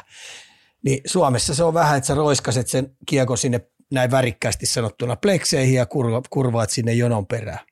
Mutta eikö se ole aika jännä juttu, Ika, että edelleen tehdään sitä? Vaikka niin me no. puhutaan tästä, että mä menen katsoa esimerkiksi noita kenen tahansa reenejä, niin oikeasti ammutaan ja mennään jonoon. Tai mennään ripareille jatkopeliin, kun se alkaa vasta se lätkä siitä, kun se tulee se tavallaan reagointi ja ripari ja jatkopelaaminen. Niin me lopetetaan siihen, kun se pitäisi alkaa se harjoitus siinä. Moneen junnujoukkoon, kun siellä on niitä apuvalmentajia, niin mä jyvittäisin niille tehtäväksi, että ne on koko aika siellä hyökkäysalueella. Aina kun kuti lähtee, niin jos se on pehmeästi ammuttu, niin anna palaute sille. Jos ei se seuraa ripareita, niin anna sille palautetta, mutta jyvittää niille apuvalmentajille se, että ne koko aika toitottaa sitä, että perään ammu kunnolla, ettei ne puhu paskaa siellä huoltajien kanssa selkäsuorana. Kyllä, kyllä. Ja sitten jos sä nyt katsoo oikeasti junnureeneihin, niin jos puhutaan nyt alkukierroista, mä inhoa alkukiertoa, mutta joka tapauksessa, että sanot riittävän ajoissa ammut P-pisteen yläkaarelta, niin kenellä on huono laukaus, niin sehän menee metriin. Ja sitten ketkä ampuu tuota, hyvin, ne ampuu sitten sieltä P-pisteen yläkaarella. Et se on jännä juttu, ketä osaa ampua, niin ne peittää sen takia, että ne menee tosi lähelle. Luisteluhan on toinen tämmöinen jääkiekon osa-alue, mistä me ollaan paljon käyty keskustelua, niin miten sä näet Timppa, että toi puoli on esimerkiksi junioritasolla tällä hetkellä otetaan no. huomioon? Onko se riittävää? Ei ole riittävää. Että kyllähän me ollaan Ikan kanssa tästä juteltu, että siinä on se monipuolinen luistelu ja sitten raakaluistelu, että kyllähän niin kilometrejä pitäisi saada enemmän. Et edelleen, että mennään tähän, että pelkästään jos et pääse jäälle, niin puhutaan oikeasti oheistoiminnassa ja teet sä oikeasti sinne, että jaloissa pitää olla jonkun verran voimaa ja tasapaino. Et yllättävän vähän tehdään sitäkin, että jos taas ajattelee, luittaa on kuitenkin luistelupeli, jos sä osaat oikeasti luistella, niin se pääset aika pitkältä tosiaan kiekossa. Mutta aika edelleen katsoo liikapelaamista, jopa NRissä, niin siellä on joku vuotaluistelu. Et miksei keskity siihen. Tuleeko tuohon vielä joku lisäksi, että jos siinä on laukaus ja luistelu, niin mikä siitä puuttuu? Syöttäminen? No, loppujen lopuksi kaikista tärkeää, no taas mennään siihen peliin, että se on kaikista vaikein opettaa loppujen lopuksi. Monihan tekee näitä asioita, mutta kuka koutsi oikeasti osaa opettaa peliä? Kun puhutaan nyt junnukiaksi, mun mielestä se peli pitäisi ottaa heti, kun ne aloittaa pelaamista. Enkä mä tarkoita mitään viisikkotason pelaamista, vaan ihan niin kuin yksi yksi pelaamista. Että miten sä kusetat sen tavallaan sen yksi ykkösen. Että miten sä suojaat sitä kiekkoa, se on jo peliä. Ja sitten kun puhutaan pienpeleistä sun muuta, niin miten saadaan kaksi ykkösiä. Että opeta niitä pelejä. Mutta hirveän vähän me annetaan työkaluja näihin peleihin. Ja se on tosi hankalaa oikeasti. Mä tunnen aika paljon valmentajia oikeasti, mitkä niinku ymmärrä edelleenkään pelaamista, kun puhutaan jääkiekosta. Ja jos puhutaan esimerkiksi nyt SM Liiga pelaamisesta, mihin tulee koko aika uutta, uutta verta tulee sisään, niin, niin tämmöisten pienten pelien luominen, niin se rupeaa olemaan ihan nolla, nolla juttu. He. Ei kauheasti uskalleta tehdä pienestä tilasta, murtaudutaan suoraan maalille, että se on ihan tämmöistä minimipelaamista, ettei vaan tule mitään virheitä, kun ei ne ole saanut tehdä eikä niillä ole pentuna annettu työkaluja, että millä murretaan kulmasta, millä murretaan hyökkäys sinivivalla. Mä muistan elävästi sen, kun teillä oli Jukan kanssa, kun te perkaisitte, kun puhutaan meidän pelistä, niin teillä oli ihan järjetön määrä eri malleja, millä tavalla hyökkäys siniviiva murretaan. Et se ei ollut mikään, että heitä kiekko päätyy ja jäädään nolla vitoseen. Ei, ei, kun puhutaan niin oikeasti tässä, että jos puhutaan nyt näitä harjoituksista sun muuta, niin puhutaan suunnanmuutosharjoituksista, niin mehän tehtiin esimerkiksi, puhutaan nyt vaikka 3-3 tai 3-2, niin mehän pakotettiin pelaajat tulla välillä oikeasta laidasta, välillä keskeltä, välillä oikeasti vasemmasta laidat, ja sitten meillä ei ikinä ole heitä kiekko päätyä, vaan se oli pääty syöttö aina meille. Sitten, sitten on tärkeää, millä sä terminologilla puhutkin aina siitä, että se on koko ajan vallan väline on meillä, että sä et vaan heitä sitä päätyä, vaan se tulee meille pelattavaksi missä ikäluokassa näitä, sit, näitä pelisisäisiä ne nyansseja nyt sitten, että miten teet 3 kakkosesta 2 ykkösen tai 2 kakkosesta 2 ykkösen kulmapelityömässä, niin missä vaiheessa niin pitäisi ruveta niin kuin vähän opettaa tai että ne pitäisi olla näpeissä. Et Ikahan puhuu aina olympiadeista ja on kuullut tätä muutamankin kerran täällä jaksossakin käyty keskustelu siitä, niin niin tota, missä vaiheessa ne niin kuin tulee ajankohtaiseksi, jos puhutaan nyt sitten junioritoiminnasta vielä? Siis mun mielestä sitten kun aletaan pelaa, eihän, eihän se haittaa yhtään, että antaa tipsejä eihän siinä mitään. Se on peli, niin se, totta kai peli opettaa sinänsä, jos sä pelaat paljon. Niin kun ajatellaan taas mennään kodismaailmaan, kun ne pelaa street baskettia sun muuta, niin oppihan ne pelaamaan se, miten puolustetaan hyökkäät. Niin, niin sinne pikkuhiljaa niitä oikeasti, tiedätkö, niitä pikkutipsejä. Ja sitten meillä on paljon hyviä coacheja tai pelaajia, mitkä tietää oikeasti, niin pikkasen sitä hiljaista tietoa sinne koko aika niille pelaajille. Joku nappaa, joku ei nappaa, mutta oikeasti se pystyy opettaa tosi paljon noita joka päivä. Niin, toi alkaa heti päivästä numero yksi, kun aletaan oikeasti pelaamaan. Että pistetään se numerolappu sinne selkään ja pelataan vihulaista vastaan, niin sinne pitäisi jatkuvasti tipsejä antaa. Että koripallo maailmasta on hyvä tipsi, että kun ne pelaa siellä minipojissa aloittaa pelaamaan, niin ei kai nyt perkele kukaan luule sitä, ettei niille anneta hyökkäyspelimalleja. Muutenhan se on, että yksi tuo pallon hyökkäysalueelle ja linkoo sen koriin ja käydään katsoa, kuka saa ribarin tai ei. Eihän siinä ole mitään järkeä. Niin sen takia pienestä pitää, niin sielläkin niin opetetaan sitä peliä, että millä tavalla – niin hyökätään hyökkäysalueella, millä tavalla juostaa nopeita, niin ne on ihan päivästä numero yksi siellä läsnä. Niin tämä niin suomalaiseen nuorisojääkiekkoon pitäisi ilman muuta tulla, että opetetaan niitä poikia pelaamaan siellä.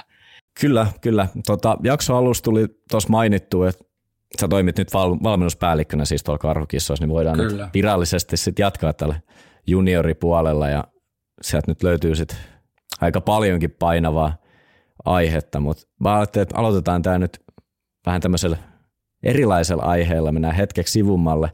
Eli me ollaan useasti täällä tämmöisestä aiheesta keskusteltu kuin sarjajärjestelmät ja sitten erityisesti vielä, jos tuossa ottaa nämä SM-sarjojen mandaattipaikat YMS tapetille, niin miten esimerkiksi teihin Helsingin alueella nämä vaikuttaa ja onko nämä sun mielestä ongelmakohtia vai onko siellä kaikki hyvin?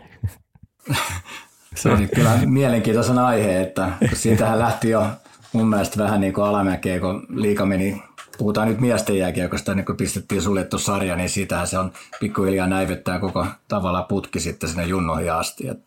Sitten kun on 15 liikaorganisaatio tavallaan saa päättää tavallaan kilpailusäännöstä ja kaikista, niin onhan se sillä vähän surullista, että kaikki seurat niiden ulkopuolella on eriarvoisia, että erilaiset säännöt, että jos puhutaan A-junnojen sarjasta, niin meillä lokoseuralla on mandeettipaikat, ne ei voisi putoa sieltä. Että, että kaikki muut voi putoa sieltä, mutta ei liikaseurat. Ja sitten se on sama juttu c niin lokoseurat saa niinku pyörittää sitä, miten, miten haluaa, että kaikki muut kilpailee paitsi ei lokoseurat. Että sehän tekee tämmöiset sitten, että eriarvoisen – aseman sitten näille pienille seuroille, vaikka siellä tehdään tosi hyvää duunia. Että jossain vaiheessa sitten tota, parhaat pelaat lähtee tosi aikaisin siinä, vaikka välttämättä siellä toiminta on niin hyvä. Että, ja sitten jos puhutaan tästä yleensäkin näistä sarjajärjestelmää, niin logoseurathan, kun ne ei kilpaile ollenkaan, niin tekee vielä sen kakkostason ja akatemiatoiminnan, mikä pitäisi ehdottomasti kieltää, niin kyllä se sitten vaikuttaa sinne kenttään, että, että siinä on niin pikkasen niin kalastellaan koko aika luvataan sitten näille pelaajille, ketkä sitten CHP tai Aahan menee sitten tuota lokoseuraalle, niin että tulkaa sitten sinne kokeilla SM ja sitten ne pelaakin akatemiassa. Ja niitähän nyt alkaa akatemian joukkoja, että jos katsoo P-sarjaa, niin heillä on jokaisen liikaseuralla akatemian joukkoja. IFKllahan taitaa P-junnossa olla neljä joukkuetta ja sitten on C-junnossa ollut yksi joukkue, niin sä voit ajatella, mistä ne 75 pelaajaa on tullut sitten sinne P-junnoihin. Sehän tarkoittaa, että se näivettää kaikki pikkuseurat sun muuta. Ja sitten jos mennään oikeasti meidän jälkeen tulevaisuuteen, jos ajattelee, mitä se on vaikuttanut, niin viime kaudella niin kun mennään täksi, täksi kaudeksi, niin on tota 700 pelaajaa on tota vähentynyt tota viime kauden tota pelaajista täksi kaudeksi U16-U20. Niin se on se järkyttävä määrä, että, että totta kai on kaiken näköisiä muitakin, on koronaa tuossa ollut ja on kaiken näköistä muuta, muuta taloudellista hommaa sun muuta, mikä vaikuttaa, mutta kyllä nämä sarjajärjestelmät pitäisi laittaa niin selkeästi kaikki rehellistä avointa se kilpailu, että ihan niin kuin sanotaan nyt lasten ja nuorten ja kilpavaiheessa kaikille joukkoilla pystyy kilpailemaan rehellisesti. Mä heitän tuohon just sen jutun, että mitä tämä nyt tarkoittaa, kun siellä on ne mandaattipaikat, niin C-junnuissa, mennään siihen yläasteen kasiluokkalaisiin, eli C2 asti ruvetaan puhelinta soittaa, ruvetaan houkuttelemaan jätkiä logoseuroihin siinä mielessä, että, että, että sun, sun täytyy sitten pelata C-junnuissa SM-sarjaa, sun täytyy B-junnuissa pelata viimeistä SM-sarjaa, ja jos et sä nyt tuu, niin sulle ei ole oikeasti paikkaa. Ja sen takiahan tässä on niinku iso taka-ajatus näin logoseuroilla ollut, että ne saa tämän lukioikäisenä ne viimeistään sisään, koska niistä, kenestä tulee NHL-pelaajia, niin se on 400 000. Mm, otetaan se yksi vuosi niiltä kasvattajaseuroilta pois. Et jos mä olisin diktaattori nyt tällä hetkellä, niin mä jyvittäisin sen sillä niin, että se on viimeiset kymmenen vuotta, mistä se poika on tullut, niin se 400 000 jaetaan näin, niin silloin saisi nämä pikkuseurat, mitä esimerkiksi, mistä niinku, esimerkiksi nyt te, aika monet C-junnu SM-porukat, niin sinne on tullut kolmekentällistä pikkuseuroista pelaajia. Ja mun mielestä se on niin moraalisesti päin persettä kuin olla ja voi. Että oikeasti, että tuolla on kuitenkin, kun näin logoseuroilla on, on, on se luistelukoulu ollut jollain ikäluokalla, niin siellä on sata pelaajaa. Niin miten voi sadasta pelaajasta yhtäkkiä 90 niille ilmoitetaan, että sulla ei ole ykkösjoukkueen paikkaa, koska sinne tulee, sinne tulee kolmekentällistä muualta pelaajia. Miettikää, mikä kadokki. Mm, ja aika kyllä. monta sukua suutetaan, suututetaan muuten samalla lailla samaan syssyyn siinä. Ja tämäkin saisi niin oikeasti aika helposti muutettua, että jos puhutaan CP ja A tai U16-U20 sarjat, niin pitäisi olla kolme sarjatasoa. On SM-taso, sitten on Mestistaso ja Mestiksestä SMS olisi karsinat junnupuolella. Ja sitten tuota kolmas taso olisi se Suomisarja, ne pelasivat Suomisarja pytystä, että siellä on se harrastepolku kanssa. Ja tämä oikeasti C, P ja A-junnuihin niin alkaisi niin oikeasti homma muuten oikeasti rulettaa. Nyt tällä hetkellä esimerkiksi U18-sarjassa, niin siellä on ylempi SM, alempi SM, ylempi mestis, alempi mestis, Suomi-sarja, eli viisi sarjaa. Mihin sä oikeasti seurana oikeasti ilmoitat itse kun siellä on mandaattipaikat tässä missä. Jos me ajatellaan meidänkin, että me ollaan mestiksessä, niin millä me noustaa sieltä? Ei mitenkään. Mutta onneksi nyt tänä vuonnahan tuli se uusi sääntö tuohon U16, että sinne saa ilmoittaa ne SM. Nythän on SMS esimerkiksi 15 joukkuetta lohko ykkösessä ja 15 joukkuetta tai 16 joukkuetta lohko kakkosessa. Ja nythän niin saa ilmoittaa sinne, mehän ollaan nyt siinä SMS, nythän me saatiin pitää yksi vuosi, niin mehän ollaan SMS. Nyt me saa alkusarja päättyä, niin me ollaan alemmassa SMS. Eli mehän voitettiin noita niin sanottu Saipaa ja KK ja kaikki näitä logoseuroja sun muuta, että kun me saatiin vielä pitää. Eli tämä oli niin oikeasti ensimmäistä kertaa niin CS rehellinen oikeasti tuota kilpailu. Toisessa lohkossa niin Vaasan sportti on viimeisenä. Eli tarkoittaako se sitä, että missä vaiheessa ne sitten ottaa tota sen mandaattipaikan PHA, kun on C-junnus viimeisenä? Että tämä on aika mielenkiintoista. Mutta avoimet sarjat, lähdetään nyt siitä kiinni, että me nämä kaikki mandaattipaikat ja sitten voi vaikka noita akatemioitakin laittaa, kun ne joutuu kilpailemaan. Kun nyt sen takia noita akatemioita laittaa, kun ne tietää, että ykkösjoukko on aina turvassa. Sen takia ne tekee sen kakkostasonkin. Ja toi on, niinku, tässä on sellainen niinku, ilkeä juttu käynyt matkan varrella, kun noi sai noin mandaattipaikat, niin se on pöhöttänyt sen pelaajapolun näissä logoseuroissa, niinku, että kun ei sillä ole niin väliä, niin sä voit harjoitella ja pelailla siellä, miten sä pelailet – että tota noin, niin ei ole satsattu valmennukseen, ei ole satsattu kilpailemiseen, että siinäpähän mennään eteenpäin, koska ensi vuonnakin meillä on tuo paikka. Ni, niin se on jäänyt vähän niin kuin heitteille aika monessakin paikassa, että sitä ei ole pistetty sellaiseen kuntoon, mitä se kansainvälisesti pitäisi olla, jotta me pystytään tuottaa isoa massaa pelaajia esimerkiksi SM-liigaa. Kyllä, ja se tulee just silloin, kun sarjat on rehelliset. Et katsoo nyt A-junneen sarjaa ja puhutaan vaikka Tampereen Ilveksestä. Mun mielestä aika hyvä organisaatio pitäisi olla, niin no on siellä vikana tai toka vikana. Että siellä on 20 joukkoa, että se taitaa olla kolmas vuosi peräkkäin. Että olisiko syytä lähteä ottaa vauhtia tai tehdä jotain siihen sitten, että niillä on oikeasti parempia junnoja. Tuossa tuli aika hyvin tuohon kilpaurheilun ongelmakohtiin ratkaisuikin, mutta miten tämä kun toit ilmi, että 700 on vähentynyt harrastajamäärät, oliko se U16, U20? Joo, tämä on ihan faks. Joo, kyllä. Kun mä kuulun tuohon Etelä-alueen valiokuntaan, niin just käytiin läpi tätä, että 700 pelaajaa on lopettanut viime kautisesta. 300 eteläalueella ja 400 koko Suomesta, mutta on ainoastaan U16-20, sitähän mä en tiedä lasten ja nuorten vaiheessa kuinka paljon. Ja sitten pitää muistaa se, että aloittava ikäluokka, ketä aloittaa, niin nekin on pienentynyt. Että kyllähän pitää olla huolissa oikeasti, että missä jääkiekkoa Suomessa pelataan ja kuinka paljon meillä on pelaajia tai seuroja.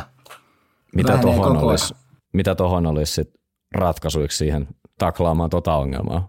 Varmasti on käyty keskusteluja eikä sano, että oikeita ratkaisua varmaan kellään on saman tien heittää, mutta mitä tulee nyt ensimmäisenä tuossa mieleen, mihin ainakin tarvisi ajatusta laittaa? No nythän ne jääkiekkoliitto ilmoittanut, että onko joku 9 miljoonaa, saa rahaa sun muuta.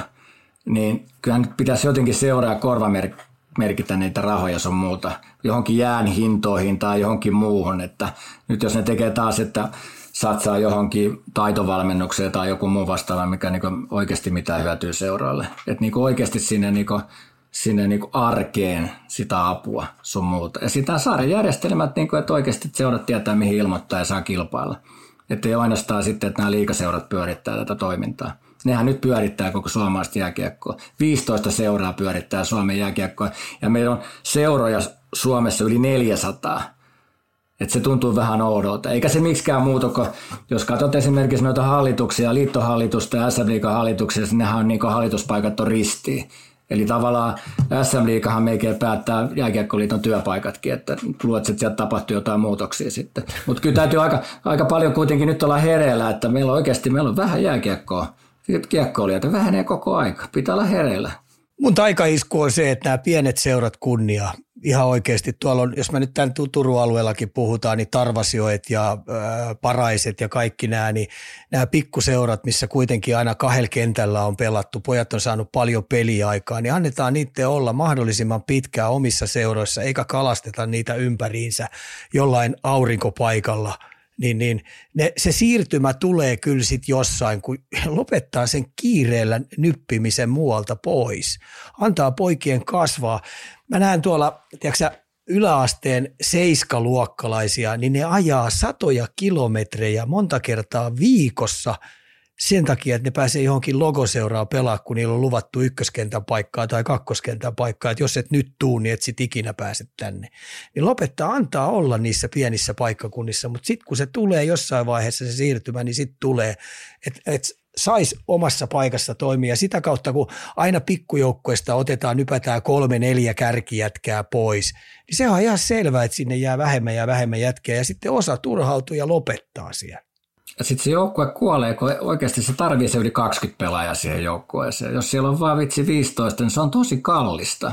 Ja kun ei ole mihinkään kiire, mä oon ihan samaa mieltä, että CP-junnussakin pystyisi pelaavia se oikeasti pikkupaikkakunnalla. Kyllä ne kerkee oikeasti, jos ne pelaa hyvää sarjaa siellä. Mutta kun se otetaan tavallaan se sarjapaikka pois, niin on pakko lähteä sitten lokoseuraan, kun ne saa vaan kilpailla.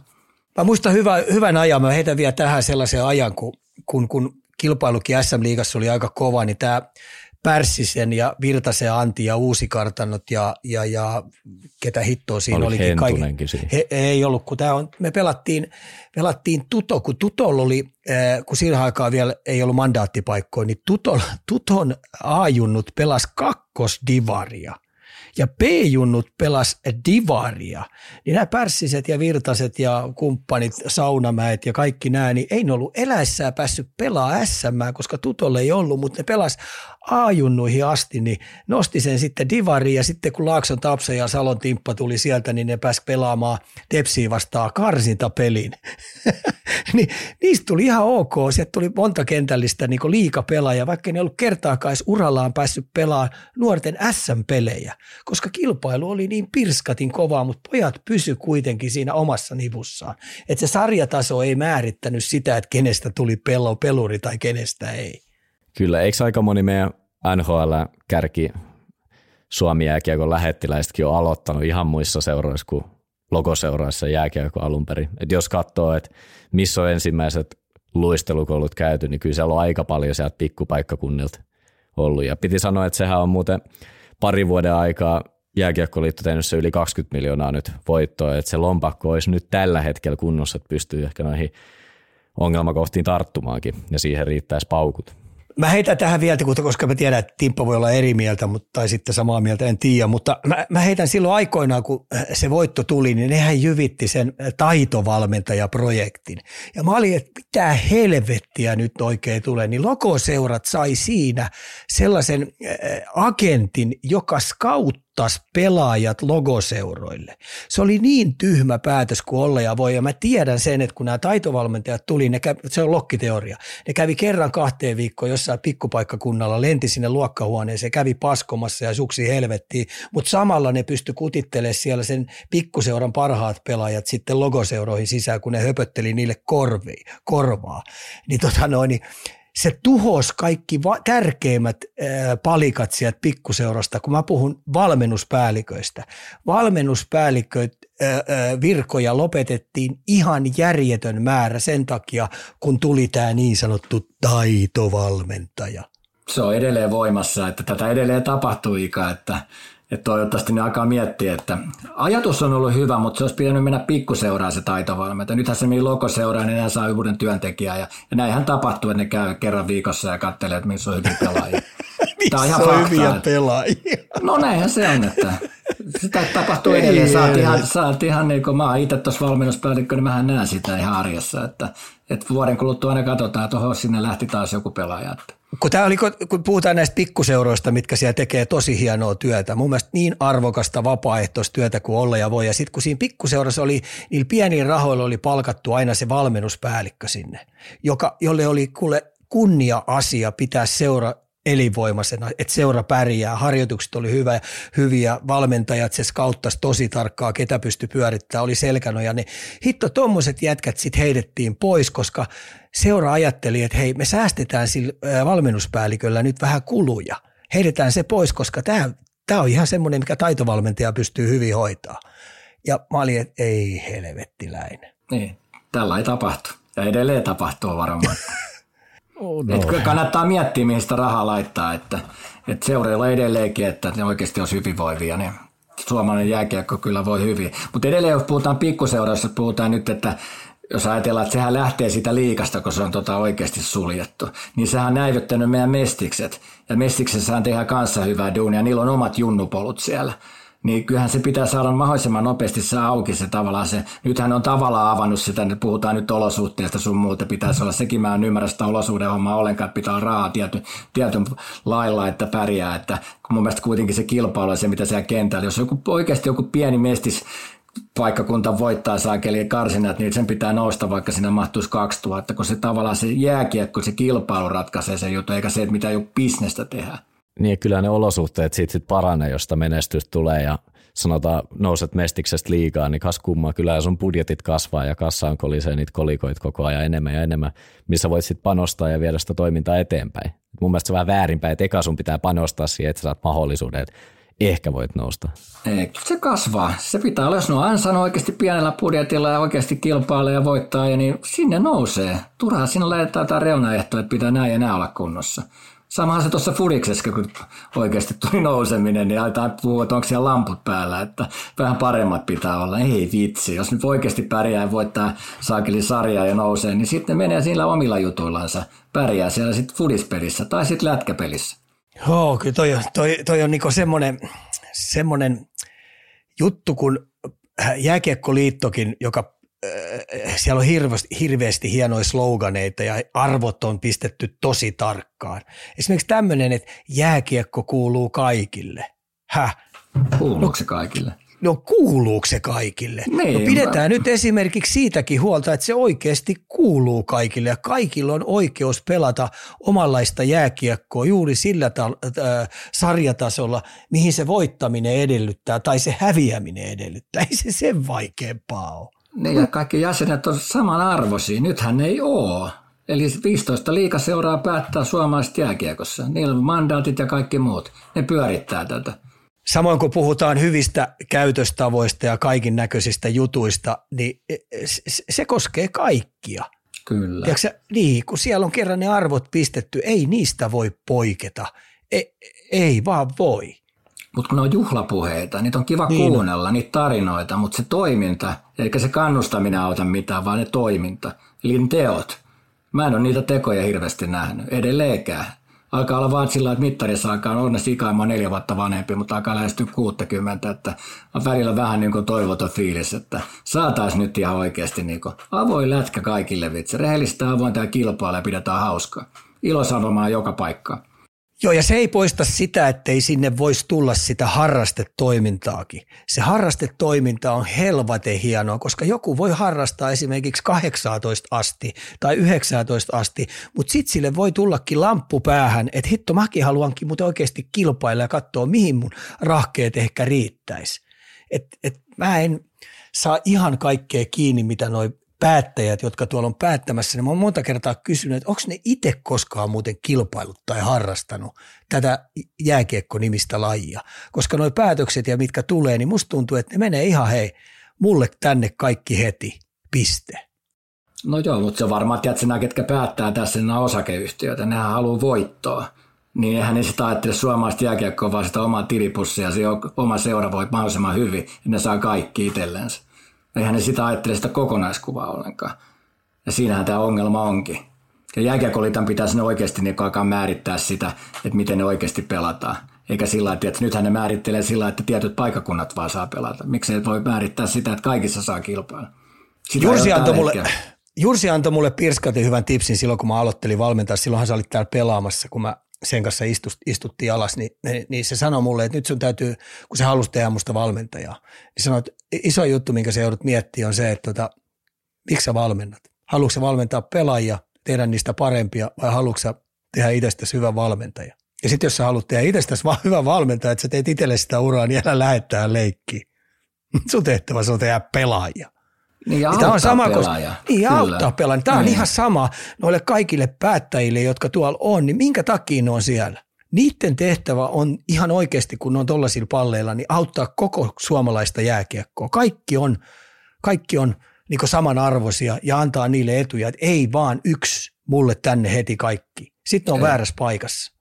Niin, ja sitten se kilpailu tekee. Se on niin kuin, vähän niin kuin markkinatalous. Kyllä siellä ne tulee sen joukkueet, ketkä sitten pärjää ja ne saa ansaitsee sen, mutta ei voi olla sitä, että joku saa ilmatteessa jonkun. Mä en tykkää siitä. En todellakaan.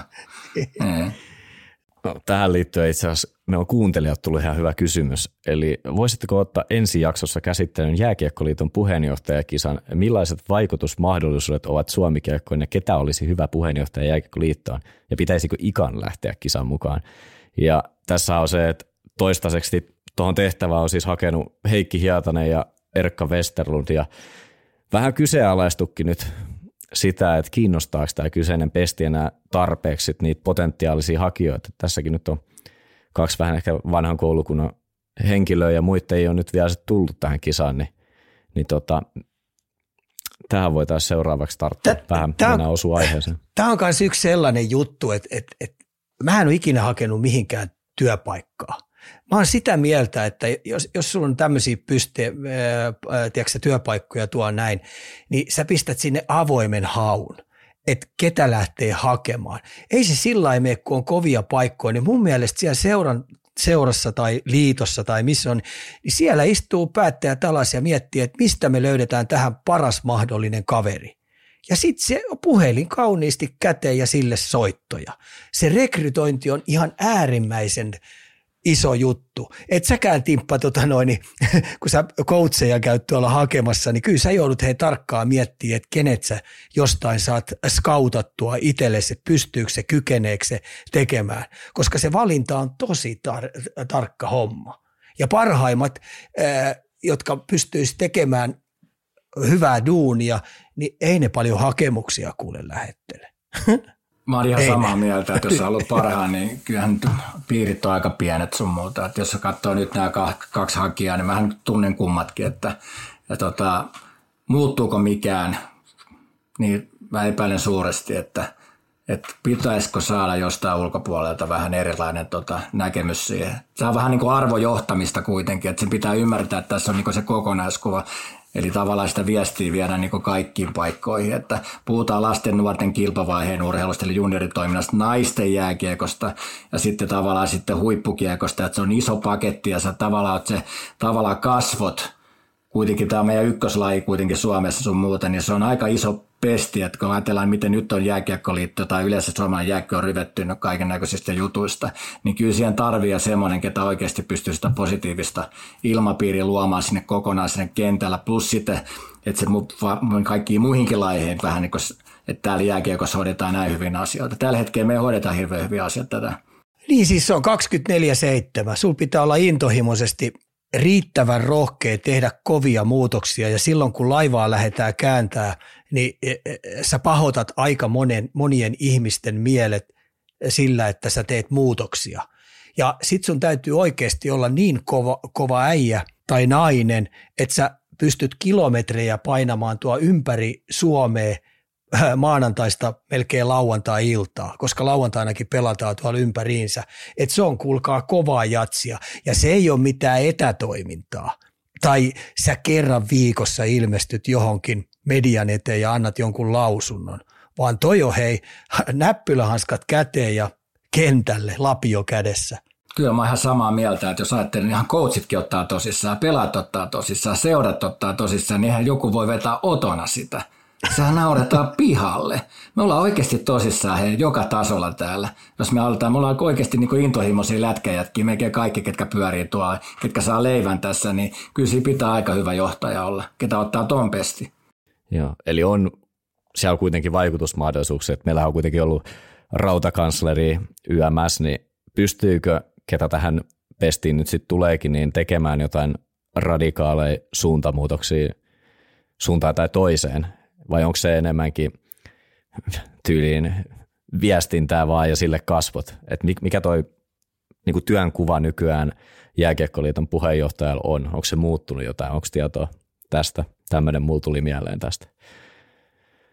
Onko Timpal tietoa esimerkiksi? Että no, sehän on kuitenkin, niin sehän, pu, no sehän on puheenjohtaja, että sehän niin siellä on kaiken näköisiä valiokuntia sun muuta, mitkä pärjää oikeasti miettii suomalaisen jääkiekkojen tulevaisuudesta, että miten me oikeasti saadaanko me jokinlainen kestävä kehitys siihen. Että sehän on tosi iso arvojohtaja siihen, että minkälaisia ne rekrytoin työntekijöitä sun muuta siinä erilaisille posteille. että se on niin viestin vielä lähettiläs siihen, että, ja sitten totta kai ihmiset katsoo, kun on nyt suosituin laita jääkiekko, että miten tämä oikeasti jääkiekko vie sitä viestiä. Että se ei riitä sitä, että me voitetaan maailmastaruus ja kun tässä on paljon muutakin juttuja. Että pitää ottaa ne ulkopuoliset asiatkin, että me voidaan oikeasti hyvin, kun me ollaan kuitenkin ihmisten kanssa tekemisissä. Toi on, toi on niin kova, siis eh, mä sanon, tai kova pesti. Se, se menee sillä että me, suomalainen kansa, urheilukansa, mikä tuolla on, ja jääkiekkoporukka, mikä mä oon tiedä, niin se vaatii tietynlaista kovuutta, tietynlaista diktaattoria. Siellä on yksi äijä, joka oikeasti on riittävän kova tekemään kovia päätöksiä, kovia muutoksia. Ja sitten kun toi pysti on tollanen, niin tässä on kaiken näköistä valiokuntaa, kaiken näköistä valmentajaa juttua, niin se täytyy niin tarkasti miettiä, ketä sä sinne odat tekemään jotakin, koska kun sä annat jonkun, sanotaan nyt kilpailun kehittäminen, siellä on joku valiokunta, niin sä valkkaat sinne sellaiset jätkät, jotka oikeasti tekee kovia päätöksiä, kovia juttuja intohimoisesti, että ei ne mitään kaverivirkoja ole, vaan toi tuo jääkiekko-maailma, mikä Suomessa nyt mennään eteenpäin, niin siellä pitää tapahtua hei tosi kova suunnanmuutos. Niin se ei mene hei kaveri, kaveripalkinnoilla tai kuka mun kanssa on kaljal käynyt eniten tai kuka pesee perkele mun selkää, vaan sinne täytyy nyt löytää tosi kovia seppiä tekemään kovia linjanvetoja sekä painaa kentälle niska limassa tekemään hommia, jotta pelaajamäärät kasvaa, valmennus paranee ja niin edes poispäin. Hyvä. Mulla olisi tuosta junioripuolesta itse asiassa vielä toinen kuuntelijakysymys. Tota, eli Ika sanoo useasti, että vanhemman, vanhemman pitää jättää valmentaminen valmentajalle ja vanhemmalle ennemmin se kolme koota, eli kustanna, kuljeta ja kannusta. Mutta minkä ikäisistä eteenpäin tämä pitäisi ottaa huomioon? Ei Sano. junioritoiminta pikkuisissa toimi ilman innokkaita iskävalmentajia, niin jos Timppa ottaa tuohon nyt ekana vai? No joo, ekan tuossa kun sä puhut se kolme koota, niin se on yksi koo muuten puuttuu koko ajan kasvattaminen. Oikeasti, nyt ne luulee oikeasti, tota, että kun ne tulee jääkiekon pariin, niin coachit alkaa kasvattaa niitä. Että kyllähän se on edelleen se kodin kulttuuri, että kasvattakaa. Että kyllähän me ollaan jääkiekon ja urheilun ammattilaisia, että me yritetään keskittyä siihen. Ja totta kai me tarvitaan iskiä ja äiskiä sinne. Totta kai, kun ne kuitenkin puhutaan nyt lastenvaiheesta, niin sieltähän ne valmentajat tulee sun muuta. Mutta iso tehtävä kuitenkin seuralla, että se tietoisuuden levittäminen, mitä se oikeasti se jääkiekko ja urheilu on. Nyt kysytään sitä urheilustakin, niin oikeasti puhutaan sitten kehityksen kolmiosta, niin oikeasti ne vanhemmathan pystyy seuraamaan sitä oikeasti oman lapsen oikeasti tämmöistä niin lepoa ja harjoittelua, omatoimista harjoittelua ja ravintoa ja seuraa näitä asioita. Et ja sitten kun oikeasti kun se tulee tuonne jääkiekon pariin, niin on oikeasti se innokkaita ja fressejä siellä. Että ottaa kopi näistä asioista ja sitten tämmöinen seuran tehtävä on sitä tietoisuuden levittämistä, että mitä se jääkiekko oikeasti on sitten, että onko se sitten piirin harrastamista, onko se kilpaharrastamista vai onko se huippuharrastamista. Siitäkin pitää, niin kun on niin erilaisia tasoja, että kertoo vanhemmille, mitä se oikeasti vaatii. Ihan puhutaan niin viikkotunneissa. Jos haluat esimerkiksi olla huipputasolla, esimerkiksi puhutaan nyt Arsista, niin sehän joutuu viikkotasolla reenaa melkein yli 20 tuntia varmaan junnusta asti. Sitten puhutaan Suomen tasosta, niin se on siinä 20 tunnin vähän alle, pikkasen alle, ja sitten piirin taso, niin se on alle 10 tuntia. Et tietää, että miten paljon se vaatii, jos sä aiot niin tulla hyväksi pelaajaksi. Se on niin se iso juttu. Tietoisuuden levittänyt, otetaan vanhemmat mukaan ja ollaan lähellä. Joo, toi vanhem, vanhempien, no Valttehan sen tietää, koska mä oon sitä joutunut koutsaamaan, niin se tiesi, että kun sä teet sen valinnan, että sä oot omien poikien valmentaja, niin se, se täytyy tehdä tosi tarkasti, miettiä, että miten toimitaan.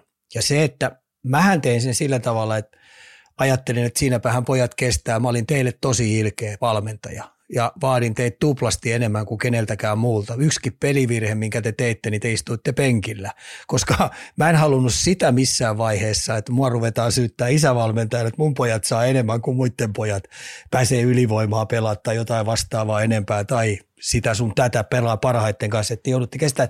Ja samoin reenees, kun painettiin, niin kyllähän teidän pelikaveritkin, että miksi teidän isä on koko ajan teidän kimpussa – Eikö se ollut? Joo, ja painohousut oli vielä jalassa. en tiedä, kuinka ne oltiin. Mikä projekti. On, niin se, se, on, se, on, se on tosi vaikea rasti. Ja mä oon sen itse miettinyt sitä kautta, kun nyt mä oon tässä viimeiset 5-6 vuotta kertänyt tuolla kentällä ja auttanut pikkuseuroja ja välillä logoseuroja, niin mä oon miettinyt, kun mä oon nähnyt näitä isävalmentajia. Ja niillä on hirveästi kysymyksiä, niin jälleen mun katseet menee jääkiekkoliittoon. Että kun te tiedätte, että tuolla on noita pikkasten junnuvalmentajia, valmentaa, niin miksi te ette ole antanut niille kunnon työkaluja, jotta ne voi valmentaa siellä?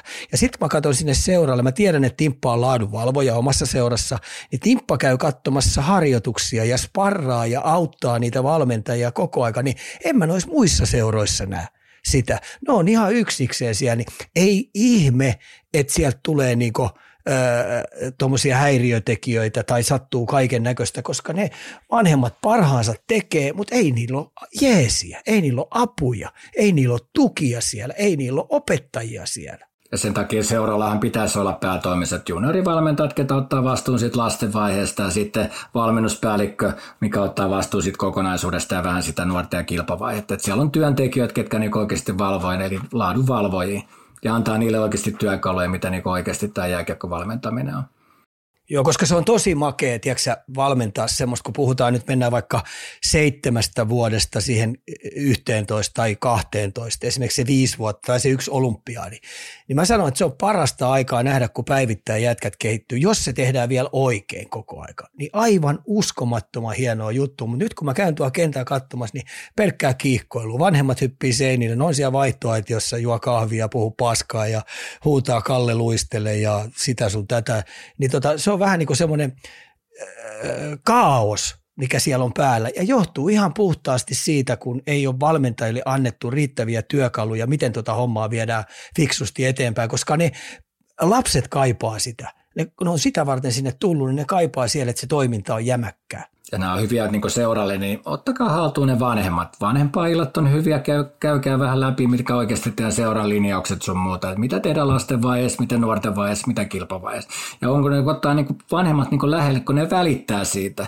Ja niitä pitääkin välittää. Meillä on esimerkiksi tämmöinen niin kaksi kertaa kaudessa, meillä on niin pelaajien kanssa semmoinen niin keskuskeskustelu, mihin vanhempi voi ottaa mukaan. Eli me kerrotaan oikeasti, että mitä niin tarvii vähän niin parantaa, mitä, mitä heikkouksia on ja mitä oikeasti niin on hyviä juttuja. Niin ihan rehellisesti vanhempia, jotka on mukaan, ne haluaa välittää ja kertoa niille rehellisesti ja avoimesti, että missä mennään, niin ne on tosi tyytyväisiä. Sitten ne pystyy vähän ottaa koppiikin siitä. Että ei ole vaan siellä norsulutornissa ja sanoo, että näin tehdään, vaan kertoo, mitä tehdään. Miten toi nuorten, siis sanotaan ihan, että pikkusten coachien coachaaminen teoriassa tai käytännössä sit niinku toimisi oikein. Kun sanot, että ei, ei niillä anneta apuja useassa paikassa, ja ne jää vähän yksin ne coachitkin, että sanotaan, että siellä on niitä innokkaita iskavalmentajia, niin minkälaisia keinoja siihen on, että ni, niillä saadaan sitä apua ja sitten ne pystyy opettaa. Tässäkin on tullut näitä niinku pelin sisäistä opettamista, on se sitten ne kaksi, kakkosista, kaksi ykkösiä tämmöistä. En mä esimerkiksi osaisi opettaa niitä ilman, että mä ehkä olisin seuraamassa ja varjostaisin jotain valmentajaa, ketä ehkä niin kuin on jo meritoitunut siinä, mutta en mä pystyisi kylmiltään hyppää jonkun on se sitten kuin pieni tahansa ja toteaa, että mä oon muuten vitsi, mä oon hyvä valmentaja. Että ei se tapahdu tosta vaan. Ei Mitkä se, on tota, keinot? No iso keino on sitä, että puhutaan nyt seurasta, niin joka siellä on melkein esimerkiksi, taitaa olla 12 eri ikäluokkaa, niin, niin jokainen valmennustiimi jokaisessa joukkueessa tekee kausisuunnitelman. Eli ne miettii sen kauden jo läpi, eli se kahdeksan, yhdeksän kuukautta, mitä tekee. Sitten me käydään läpi ihan niin viikko- ja kuukaustasolla. Ja sitten oikeasti käydään sitä peliä läpi, vähän harjoittelua läpi ja vähän oheistoimintaa. Eri joukkoilla erilaiset kuitenkin, mutta siinä on koko aika kuitenkin se tavallaan se arkitoiminta on niin suunniteltu, että kun tullaan, jää, tullaan tota jäähallille, niin siellä on oheiset, vedetään just niitä oheisia sille ikäluokalle, kun on herkkyysaikat. Sitten jäällä tehdään niitä asioita. Jäällähän nyt lasten ja nuorten vaiheessa meidän pitäisi olla paljon toimintaa, ettei vaan seistä. Siellä, siellä liikutaan koko aika. Ja sitten taas treenin jälkeen taas urheillaan joku ohjeisharjoitus sun muuta. Että se on niinku, saadaan semmoinen kaksi tuntia yleensä semmoista, niinku, puhutaan nyt, mä nyt aina, aina puhu harjoittelusta, niin, mutta saadaan kaksi tuntia vähän leikkimistä ja liikkumista on kiva ilmapiiri sun muuta, mutta sinne ujutetaan aina niitä tavallaan painopistettä sinne tavallaan sitten sisälle. Eli kausisuunnitelma on tosi tärkeä joka joukkueella. On se sitten sitten lasten vaiheessa tai sitten ihan ajunnojen porukalla. Kausisuunnitelma sitä noudatetaan ja katsotaan missä mennään.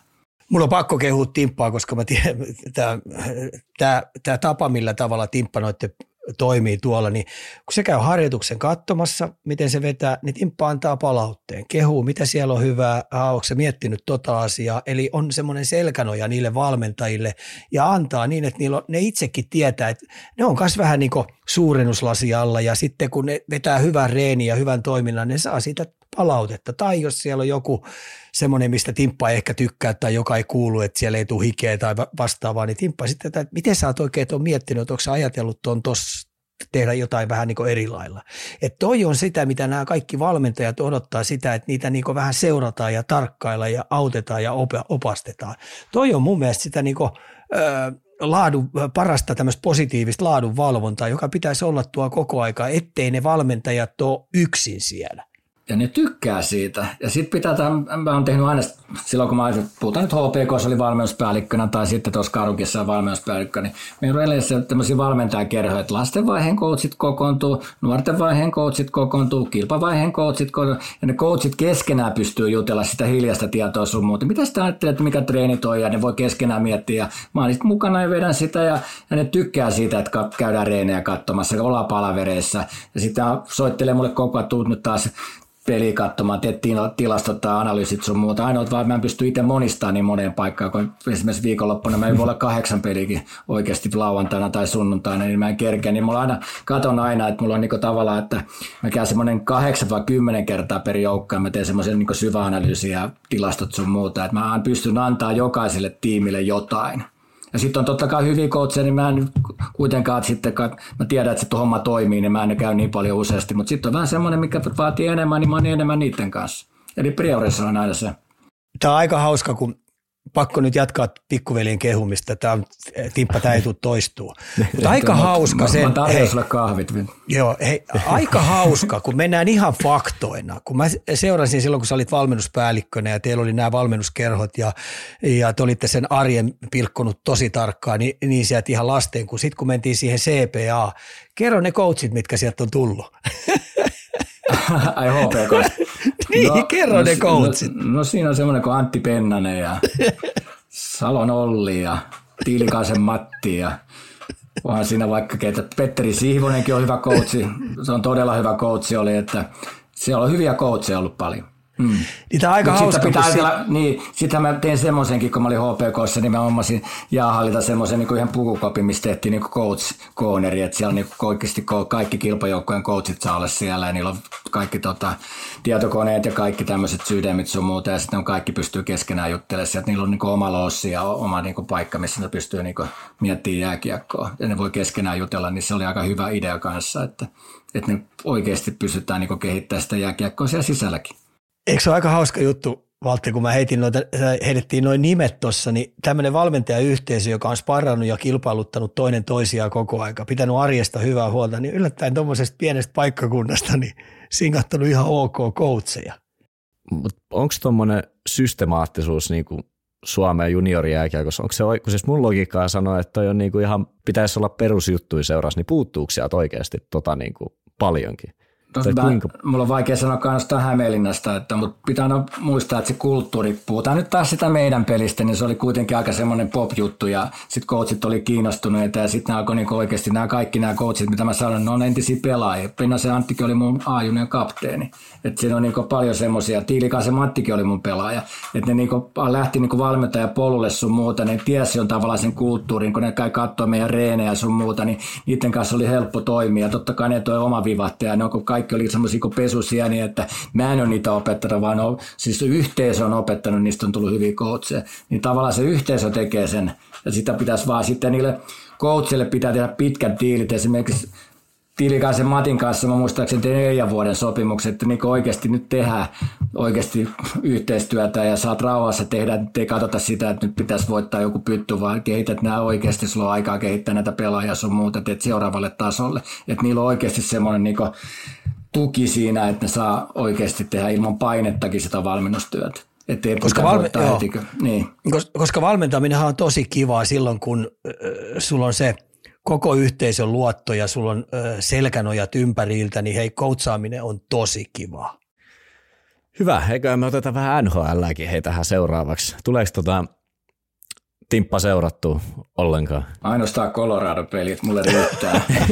Mutta täytyy nostaa Ikalle hattu, että miten se jaksaa katsoa ihan oikeasti. Se viettää ihan pirusti äänestä. Varmaan Suomesta ei kukaan tiedä niin paljon NHLista kuin Ika. Että mä oon voinut sanoa, että mä oon tässä jaksossa aika hiljaa. Tykkään Arsin peleistä. Jos se sutii pisteiden, mä oon tyytyväinen. Ei sä, Timppa, tiedät, että mä haluan pysyä koko aika, että mitä uutta tapahtuisi jossain. Tiedätkö se no on joo, se. Mm. mutta sä katsot kaikkia muitakin sarjoja. Että, mutta mä en ole niin enää, tiedätkö, kun oli tuossa huippukiekossa mukana tuossa maajoukkueessa sun muuta, ja nyt kun on junnupuoleen, niin mä yritän säästää vähän itteen. Että, kyllä mä katson, mä harmittaa, kun mä, menen kat, mä olin katsomassa yhden liikapein tässä, ja sitten mä alan taas analysoimaan sitä peliä. Niin kuin, että voi vitsi, kun mun pitäisi nauttia siitä pelaamisesta. Niin mä ajattelin, voi vitsi, kun tuon voisi tehdä noin ja noin. Ja me menee se tavallaan se niin kuin fanittaminen pois, että se nautinto siitä. Sen takia mä en viitä aina katsoa. NR-pelit on kiva katsoa, kun se on niin laadukasta lätkää. No otetaan täältä yksi yleisellä tasolla, eli San Jose Sarks 11 ottelun tappio putki ja viimeisen kahteen matsiin se 20 maalia omiin, niin tähän pystyy Timppakin vastaamaan, mutta Ika saa aloittaa, tai sitten itse asiassa studiossakin olla, kun tästä puhuttiin tuolla Viaplaylla, eli miten tosta voi tota kautta nyt lähteä jatkamaan? 20 maalia omiin kahdessa pelissä, et ole voittanut peliäkään koko kauden aikaa. No joo, toi on helvetin hyvä taas katseet, katseet kiinnittyy siihen penkin taakse ja siihen seurayhteisöön. Ja siellä oikeasti, mä sanoisin näin, että toi on helvaten hieno mahdollisuus koko San Jose Saaksille. Nyt kun mä oon miettinyt tässä se Via, Via, Viaplay tai Viasatin tuota lähetyksen jälkeen tätä hommaa, niin pysähdy, seisahdu, mitä hyvää meillä on, onko meillä mitään hyvää, mitä huonoa meillä on ja tehdä totaalinen muutos. Ja nyt se sitten näet tietenkin yksilötasolla, ketä pystyy, ketä ei pysty, minkälainen AHL-ryhmä meillä on, minkälaisia pelaajia meillä on Euroopassa, niin toi on hihat ylös, tunnista, tiedosta, näin ei voi kauan jatkuu ja totaalinen muutos. Mm. Mä näen, tuon mahdollisu- mä näen tuon mahdollisuutena. Niin mm. mäkin näen mahdollisuus. Mun mielestä tuossa on niinku oikeastaan alemmas ei voi mennä. Et sun pitää lähteä pienempiä tavoitteita vetää siellä pelin sisällä. Että niitä lähdet niinku oikeasti pitää ylivoima, alivoima parantua. Viisikko pelaaminen, onko oikeat roolitukset, lähtee sitä kautta. Ja sitten niinku onnistumisia alkaa merkkailee, että ketkä siellä onnistuu yksilö- tai viisikkotaso. Ja sitten sieltä ottaa sen pienen, jos ei voittoa mutta jotain pitää positiivista saada sinne joukkueeseen. Mitä se coachin rooli tuossa että oletteko te ollut kumpikaan semmoisessa tilanteessa, että niinku nyt ei vaan lähde, ei sitten niinku millään, niin huomaaksiin, tai millä tavalla sä voit nostaa sen tai pitää sen, että sun pelaajat luottaa suhun? Tämä voi helposti toi, koska mulla oli se Lukko, Luko omat pojat projekti. Kuitenkin mä oon 27 vuotta, mulla oli jengi. Niin mä oon kaksi vuotta vetänyt vaan ja ainoastaan alle 50 voittoprosentin, niin se ensimmäinen vuosi, kun me oltiin Tokavika-sarjassa, niin se oli mulle maanpäällinen helvetti. Ja mä, ei ollut semmoista opetussessioita tai valmentajakoulutusta, mistä olisi valmistettu siihen, että ota koko kausi turpaa. Ja tota noin, niin miten sä johdat siinä pelaajia, miten sä pidät sen joukkueen positiivisena. Että se oli mulle aika hyvä koulu, mutta helvetillinen koulu että tuli varmaan ylilyöntejä ihan helvetisti ja varmaan ihmissuhteitakin meni, koska ei, ei yksinkertaisesti psyyke oli kovalla.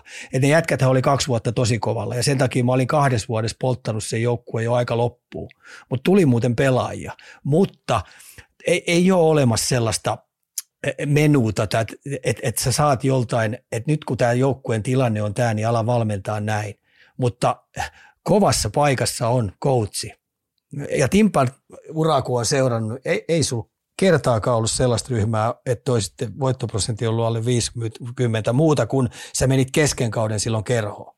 No joo, se on totta kyllä. Se oli joo. aika kiva 20 peliä, että, mutta se nyt hengissä kuitenkin. Että me oltiin viimeisenä sarjassa ja tehtiin toka viikaksi. Silloin oli vielä karsinat, että jos ajattelee sitä kautta, jos ottaisi oikeasti pudottu ja mä olin valmennuspäällikkö ja me niin jeesaa vielä niin päävalmentajaksi 20 peliä, jos olisi pudottu, niin mä olisin varmaan lopettanut lätkän siihen. Että, että siinä oli kasvot pelissä, mutta onneksi voitettiin kuitenkin, me voitettiin viisi ekaa peliä ja sitten se aika vähän hiljaisempaa. Mä muistaakseni me voitettiin 20 peliä, olisiko 6-7 peli yksi tasuri ja sillä me selvittiin hengissä, saatiin kaksi pistettä enemmän kuin Ilves, ja Ilves joutui karsiin sporttiin vastaan. Mä olin katsomassa niitä karsinoita, mä ajattelin, voi vitsi, kun tuo penkin takana. Ja sporttihan pisti ahtaalle Ilveksen silloin.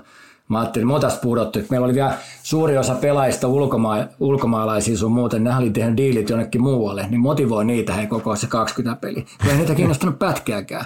Että kantaa nyt koutsi höpöttää tuossa. Että se oli niinku sillä tavalla, että se rakennettu se joukko ja niinku oikeasti se oli kaikki kaksi tai kolme semmoista pelaa, mikä jatko, niin eihän niitä kiinnostanut tippuksi kerho tai ei. Mutta selvittiin hengissä, mutta se oli opettavaa. Ne täytyy myöntää, että laidun aika monta kiloa. Että kyllä se valmentaminen aika ressaamista. Mutta edelleen mennään tähän, jos menee huonosti, niin toi Jalosen Jukka oli hyvä, kato, kun mehän käytiin kaikki läpi. Mitä jos menee hyvin, mitä jos menee huonosti, niin mitä tehdään? Eli meillä oli jo tavallaan se sapluuna jo jos menee, hävitään vaikka kolme peliä, mitäs me sitten, kun yleensä kun tulee tappioita, niin tavallaan koko valmiustiimi niin katsanta menee niin kapeaksi, niin me avataan se oikeasti, mitä me silloin puhuttiin, että me pystytään parantamaan, että me pystytään vähän niin kuin avaa sitä ennakkoa jo, sitä tilannetta. Niin se oli mun mielestä aika hyvä juttu. Mä tykkäsin Jalosen Jukka, kun se kaikki kävi ja skeneoidaan aina läpi ja ihan kimpassa – et mulla täytyy myöntää, että me voitettiin tosi paljon, saatiin mitalle, että ei ikinä joutunut, mutta kyllä vaikka me voitettiin väliin, tuli kolme neljä tappioa, niin se oli aina hyvä sanoa, että mitä pitää, enemmän vähän videoita, enemmän vähän palavereja, semmoisia, että mennään yksilötaidolle ja enemmän sit puhutaan yksilöille ja miten me saadaan kapteeniston kanssa. Ja saatiin sitä niin avattua sitä, sitä kautta, että ei niin hirveä paniikki, että nyt pitää heti voittaa. Onko se valmennuspäällikön roolissa joskus, niin kuin, että sun alla oleva valmentaja on ollut siinä tilanteessa, että nyt siellä alkaa vähän lipsumaan ote tai peli, niin onko noin just niitä tämmöisiä neuvoja, mitä sä oot ehkä antanut sit sinne suuntaan? Tai... No joo, ja siis kysymys on aika sitä, että arki pitää olla ihan timanttiin. Sä et sä voi yhtään lipsussa, ja se pitää olla hyvät ohjeiset, hyvät jääreenit, ja sit käyt enemmän vitsi, jos me alkaa peli sakkaa, niin enemmän vielä oikeasti sen ryhmän kanssa. Käyt enemmän läpi, käyt videoita enemmän, kato tilasto. Jos tilastot näyttää siltä, että me voitetaan maalipaikat sun muuta, niin ennemmin tai myöhemmin voitetaan se peli. Mutta sitten olla huolissa, jos maalipaikat hävitään kymmenellä, niin sitten pitää miettiä, mistä me saataisiin ekstra maalipaikkaa. Sekin pitää joukkojen kanssa rehellisesti rehellisesti sanoa. Että siellä on kuitenkin jollakin enemmän vastuuta oikeasti joukkueessa kuin toisilla. Niin yrittää niistä saada sitten niinku tavallaan niistä kärkijätkistä enemmän vielä. Ja sitten tavallaan niitä neloskentästäkin, sit, ketkä vetää alivoimaa. Että me saadaan vähän pilkottua sitä, että olisi se tulos parempi. Mutta välillä tulee pataa, sekin pitää myöntää, toiset on parempi. Niin silloin pitää vaan sanoa, että vittu, ainakin mä pinin itteni vitsin sillä, sillä moodissa, että mä panin itteni likoa, niin sit sä elät sen kanssa. Mutta sitten jos sä oot vähän niin kuin laiska, henkisesti plösö ja annat periksi, niin sit se tuntuu sielussa ja se on kaikista pahin. Et kaikki kun pistät peliin, niin väliä tulee pataa, niin silloin sä voit katsoa itse peilistä, että yrittänyt. Siihen ei varmaan sen kummallisemmin enää Ei lisättävä. siinä ole lisättävää yhtään mitään. Osuja uppos. Tota, tota, Arsenalin kuulumus, että meillä on he yleensä tähän loppuun, niin mä ajattelin, että mä kysyn, että onko sulla joku fudisjengi tai sanotaan muussa lajissa kuin jääkiekko jotain seuraa, mitä seuraa? Ai vitsi, Liverpool. En mä tiedä, silloin kun on, on, ajan Rasko pelasi ja Kevin Kiikanit, ai ai ai. Nyt ihan Salah pelasi ja se on aina, Mä katson ainakin tulokset, jos se Arsenaalihan nyt on ihan hyvä, kun ne ei ikinä pärjää. Se on ihan mukavaa, että mä tiedän, että Ika ja Arsika tykkää Arsenaalista. Vähän heti joskus WhatsAppia tai jonkun, että vähän tämmöisen pilkaikalle, mutta ei ikinä vastannut mitään se Arsenal vitsiin. Että no, nähtävästi niin, menee iholle, menee kyllä. Eikö nämä viimeis hävinnyt? Oliko eilen peli vai me hävisi, eikö Sä tiedät se ihan tasan tarkkaan, että me jäätiin hope, hopeelle Newcastlelle. Niin. Ai jaa, niin hävisi ai jaa. Ei hätää ole tämän näköinen. Mutta meillä on lompakko kunnossa. Niin tietenkin, joo. Joo. Mm. Ai ne mitä myöhemmin, hei, me voitetaan maalipaikat, niin ennen mitä myöhemmin, hei, me voitetaan pelejä. on, on. Meillä ei ole hänen päivääkään. Mm. On, ja se on vain jalkapalloa. ei se vaan jalkapalloa. se on elämäntapa. Mites noin muut lajit, tuleeko vielä pelailtua jotain sulkapalloa vastaavaa? Koska olet viimeksi ylipäätään ikaa vastaan ottaneet? Mä ajattelin, että mä vähän heittäisin jonkun haasteen teille, että käytte nyt En mä sulkapallosta ja Ika on yllättävän hyvä sulkapallossa. Kaikessa se tuntuu oudolta, että mä hävin, mä hävin sen takia, että loppuu happi. Et niin kuin, Mä joskus ollut hyvä kuntoinen, mutta siinä pelissä mun loppuu happi ja sit Ika alkaa niin räiskiä ja sit mä juoksen siellä ja sit mä hävin. Mutta pingiksessä mä oon parempi. No et muuten ole. ei, ei jao hiveltäkään. No, no, no. Sähän kävit tuossa yrittämässä. Mä voin hei paistin pannulla pelata sua vastaan pingiksi. No, ja, ke, ja, ja kes, kessissä varmaan tasaiset, kun ei saada ikinä peli päätettyä, kun tuomarit ei peli. Mutta sulkapallossa mä oon oikeasti rehellisesti huonompi. Mä voin todistaa, mutta pingissä mä oon parempi. Kössi on kyllä aika paha peli meille, koska siinä ei ole verkkoa. No mitäs, mitäs. Vapaata sanaa enää loppu, eli Timppa ensimmäisen sulle puheenvuoro. Ihan surutta saat sijoittaa omaa mainosta ilmoille, ja jos ei tule omaa mieleen, niin mä ainakin Helena eli vaimos kanssa tuossa jutteli ja sanoi, että muistat sit heittää Timpalle, että promo hänen juttuja, jos ei tule mitään. Niin mä nyt kuulin, on tota- kiusallista. Tota, tota Helena kanssa sopinut, että se tekee joku podcasti vai? No se on siellä omista hommista. Pitäisi tällä viikolla soitella. No, Heillä on jo no. yhtä sun toista, mutta en mä nyt voi sun puolesta vastaan. No ei tietenkään. Jos puhutaan mun, va- puhutaan tota mun vaimosta, niin sehän väitteli kato tohtoriksi hiljaisesta tiedosta. Niin sehän teki tota olympiakomitealle ja teki noita siihen aikaisen, onko tässä 5-6 vuotta, kun oli näitä palolajien päävalmentajista, teki tämmöisen hiljaisen tiedon. Aika hyvää tietoa sieltä, oikeasti puhutaan menestymisestä sun muuta. Ja jos se alkaa pitää tämmöistä vähän samanlaista, niin kannattaa muuten kuunnella. Siellä on paljon semmoista, mitä mä oon saanut sieltä. Että se pystyy avaamaan paljon hyvin, mutta ihan niin kuin tieteen tasolla, niin aika huikeeta juttu. Joo, ja on käynyt ilmeisesti yrityksissäkin ihan seminaareja vetämässä. Että Joo, ihan jatkuvasti, että sehän niin kuin, että se No keräämässä, tiedätkö, tietoa, tiedätkö, ketkä jää eläkkeelle sun muuta, että miten ne saisi oikeasti, tiedätkö, sen firman pyörimään, jos joku lähtee, että niin se ottaa sen tiedon ja sitten antaa sille firmalle. Ja, mutta jos me puhutaan urheilusta, niin se on oikeasti niin paljon tulee työkaluja sieltäkin. Että, ja sitten totta kai yritysmaailmassa, niin käyttäkää, kuunnelkaa, niin sitten pystyy paljon paremmin, kun kuitenkin väitellyt tohtori sinne pikkasen fiksumpi kuin minä tässä ala höpöttää. Miten Sika, millaiset terveiset laitetaan vielä? No Heltsu, Heltsuhan on daami, jolla on ihan posketon kilpailu vietti. Sitä on tosi hauska seurata, kun se pelaa ja suhisee menemään. Häiriintynyt daami, kun aletaan kilpailemaan. Terveisiä Heltsulle. Että, tota Vaikka no, väittää, että se har- kilpailee.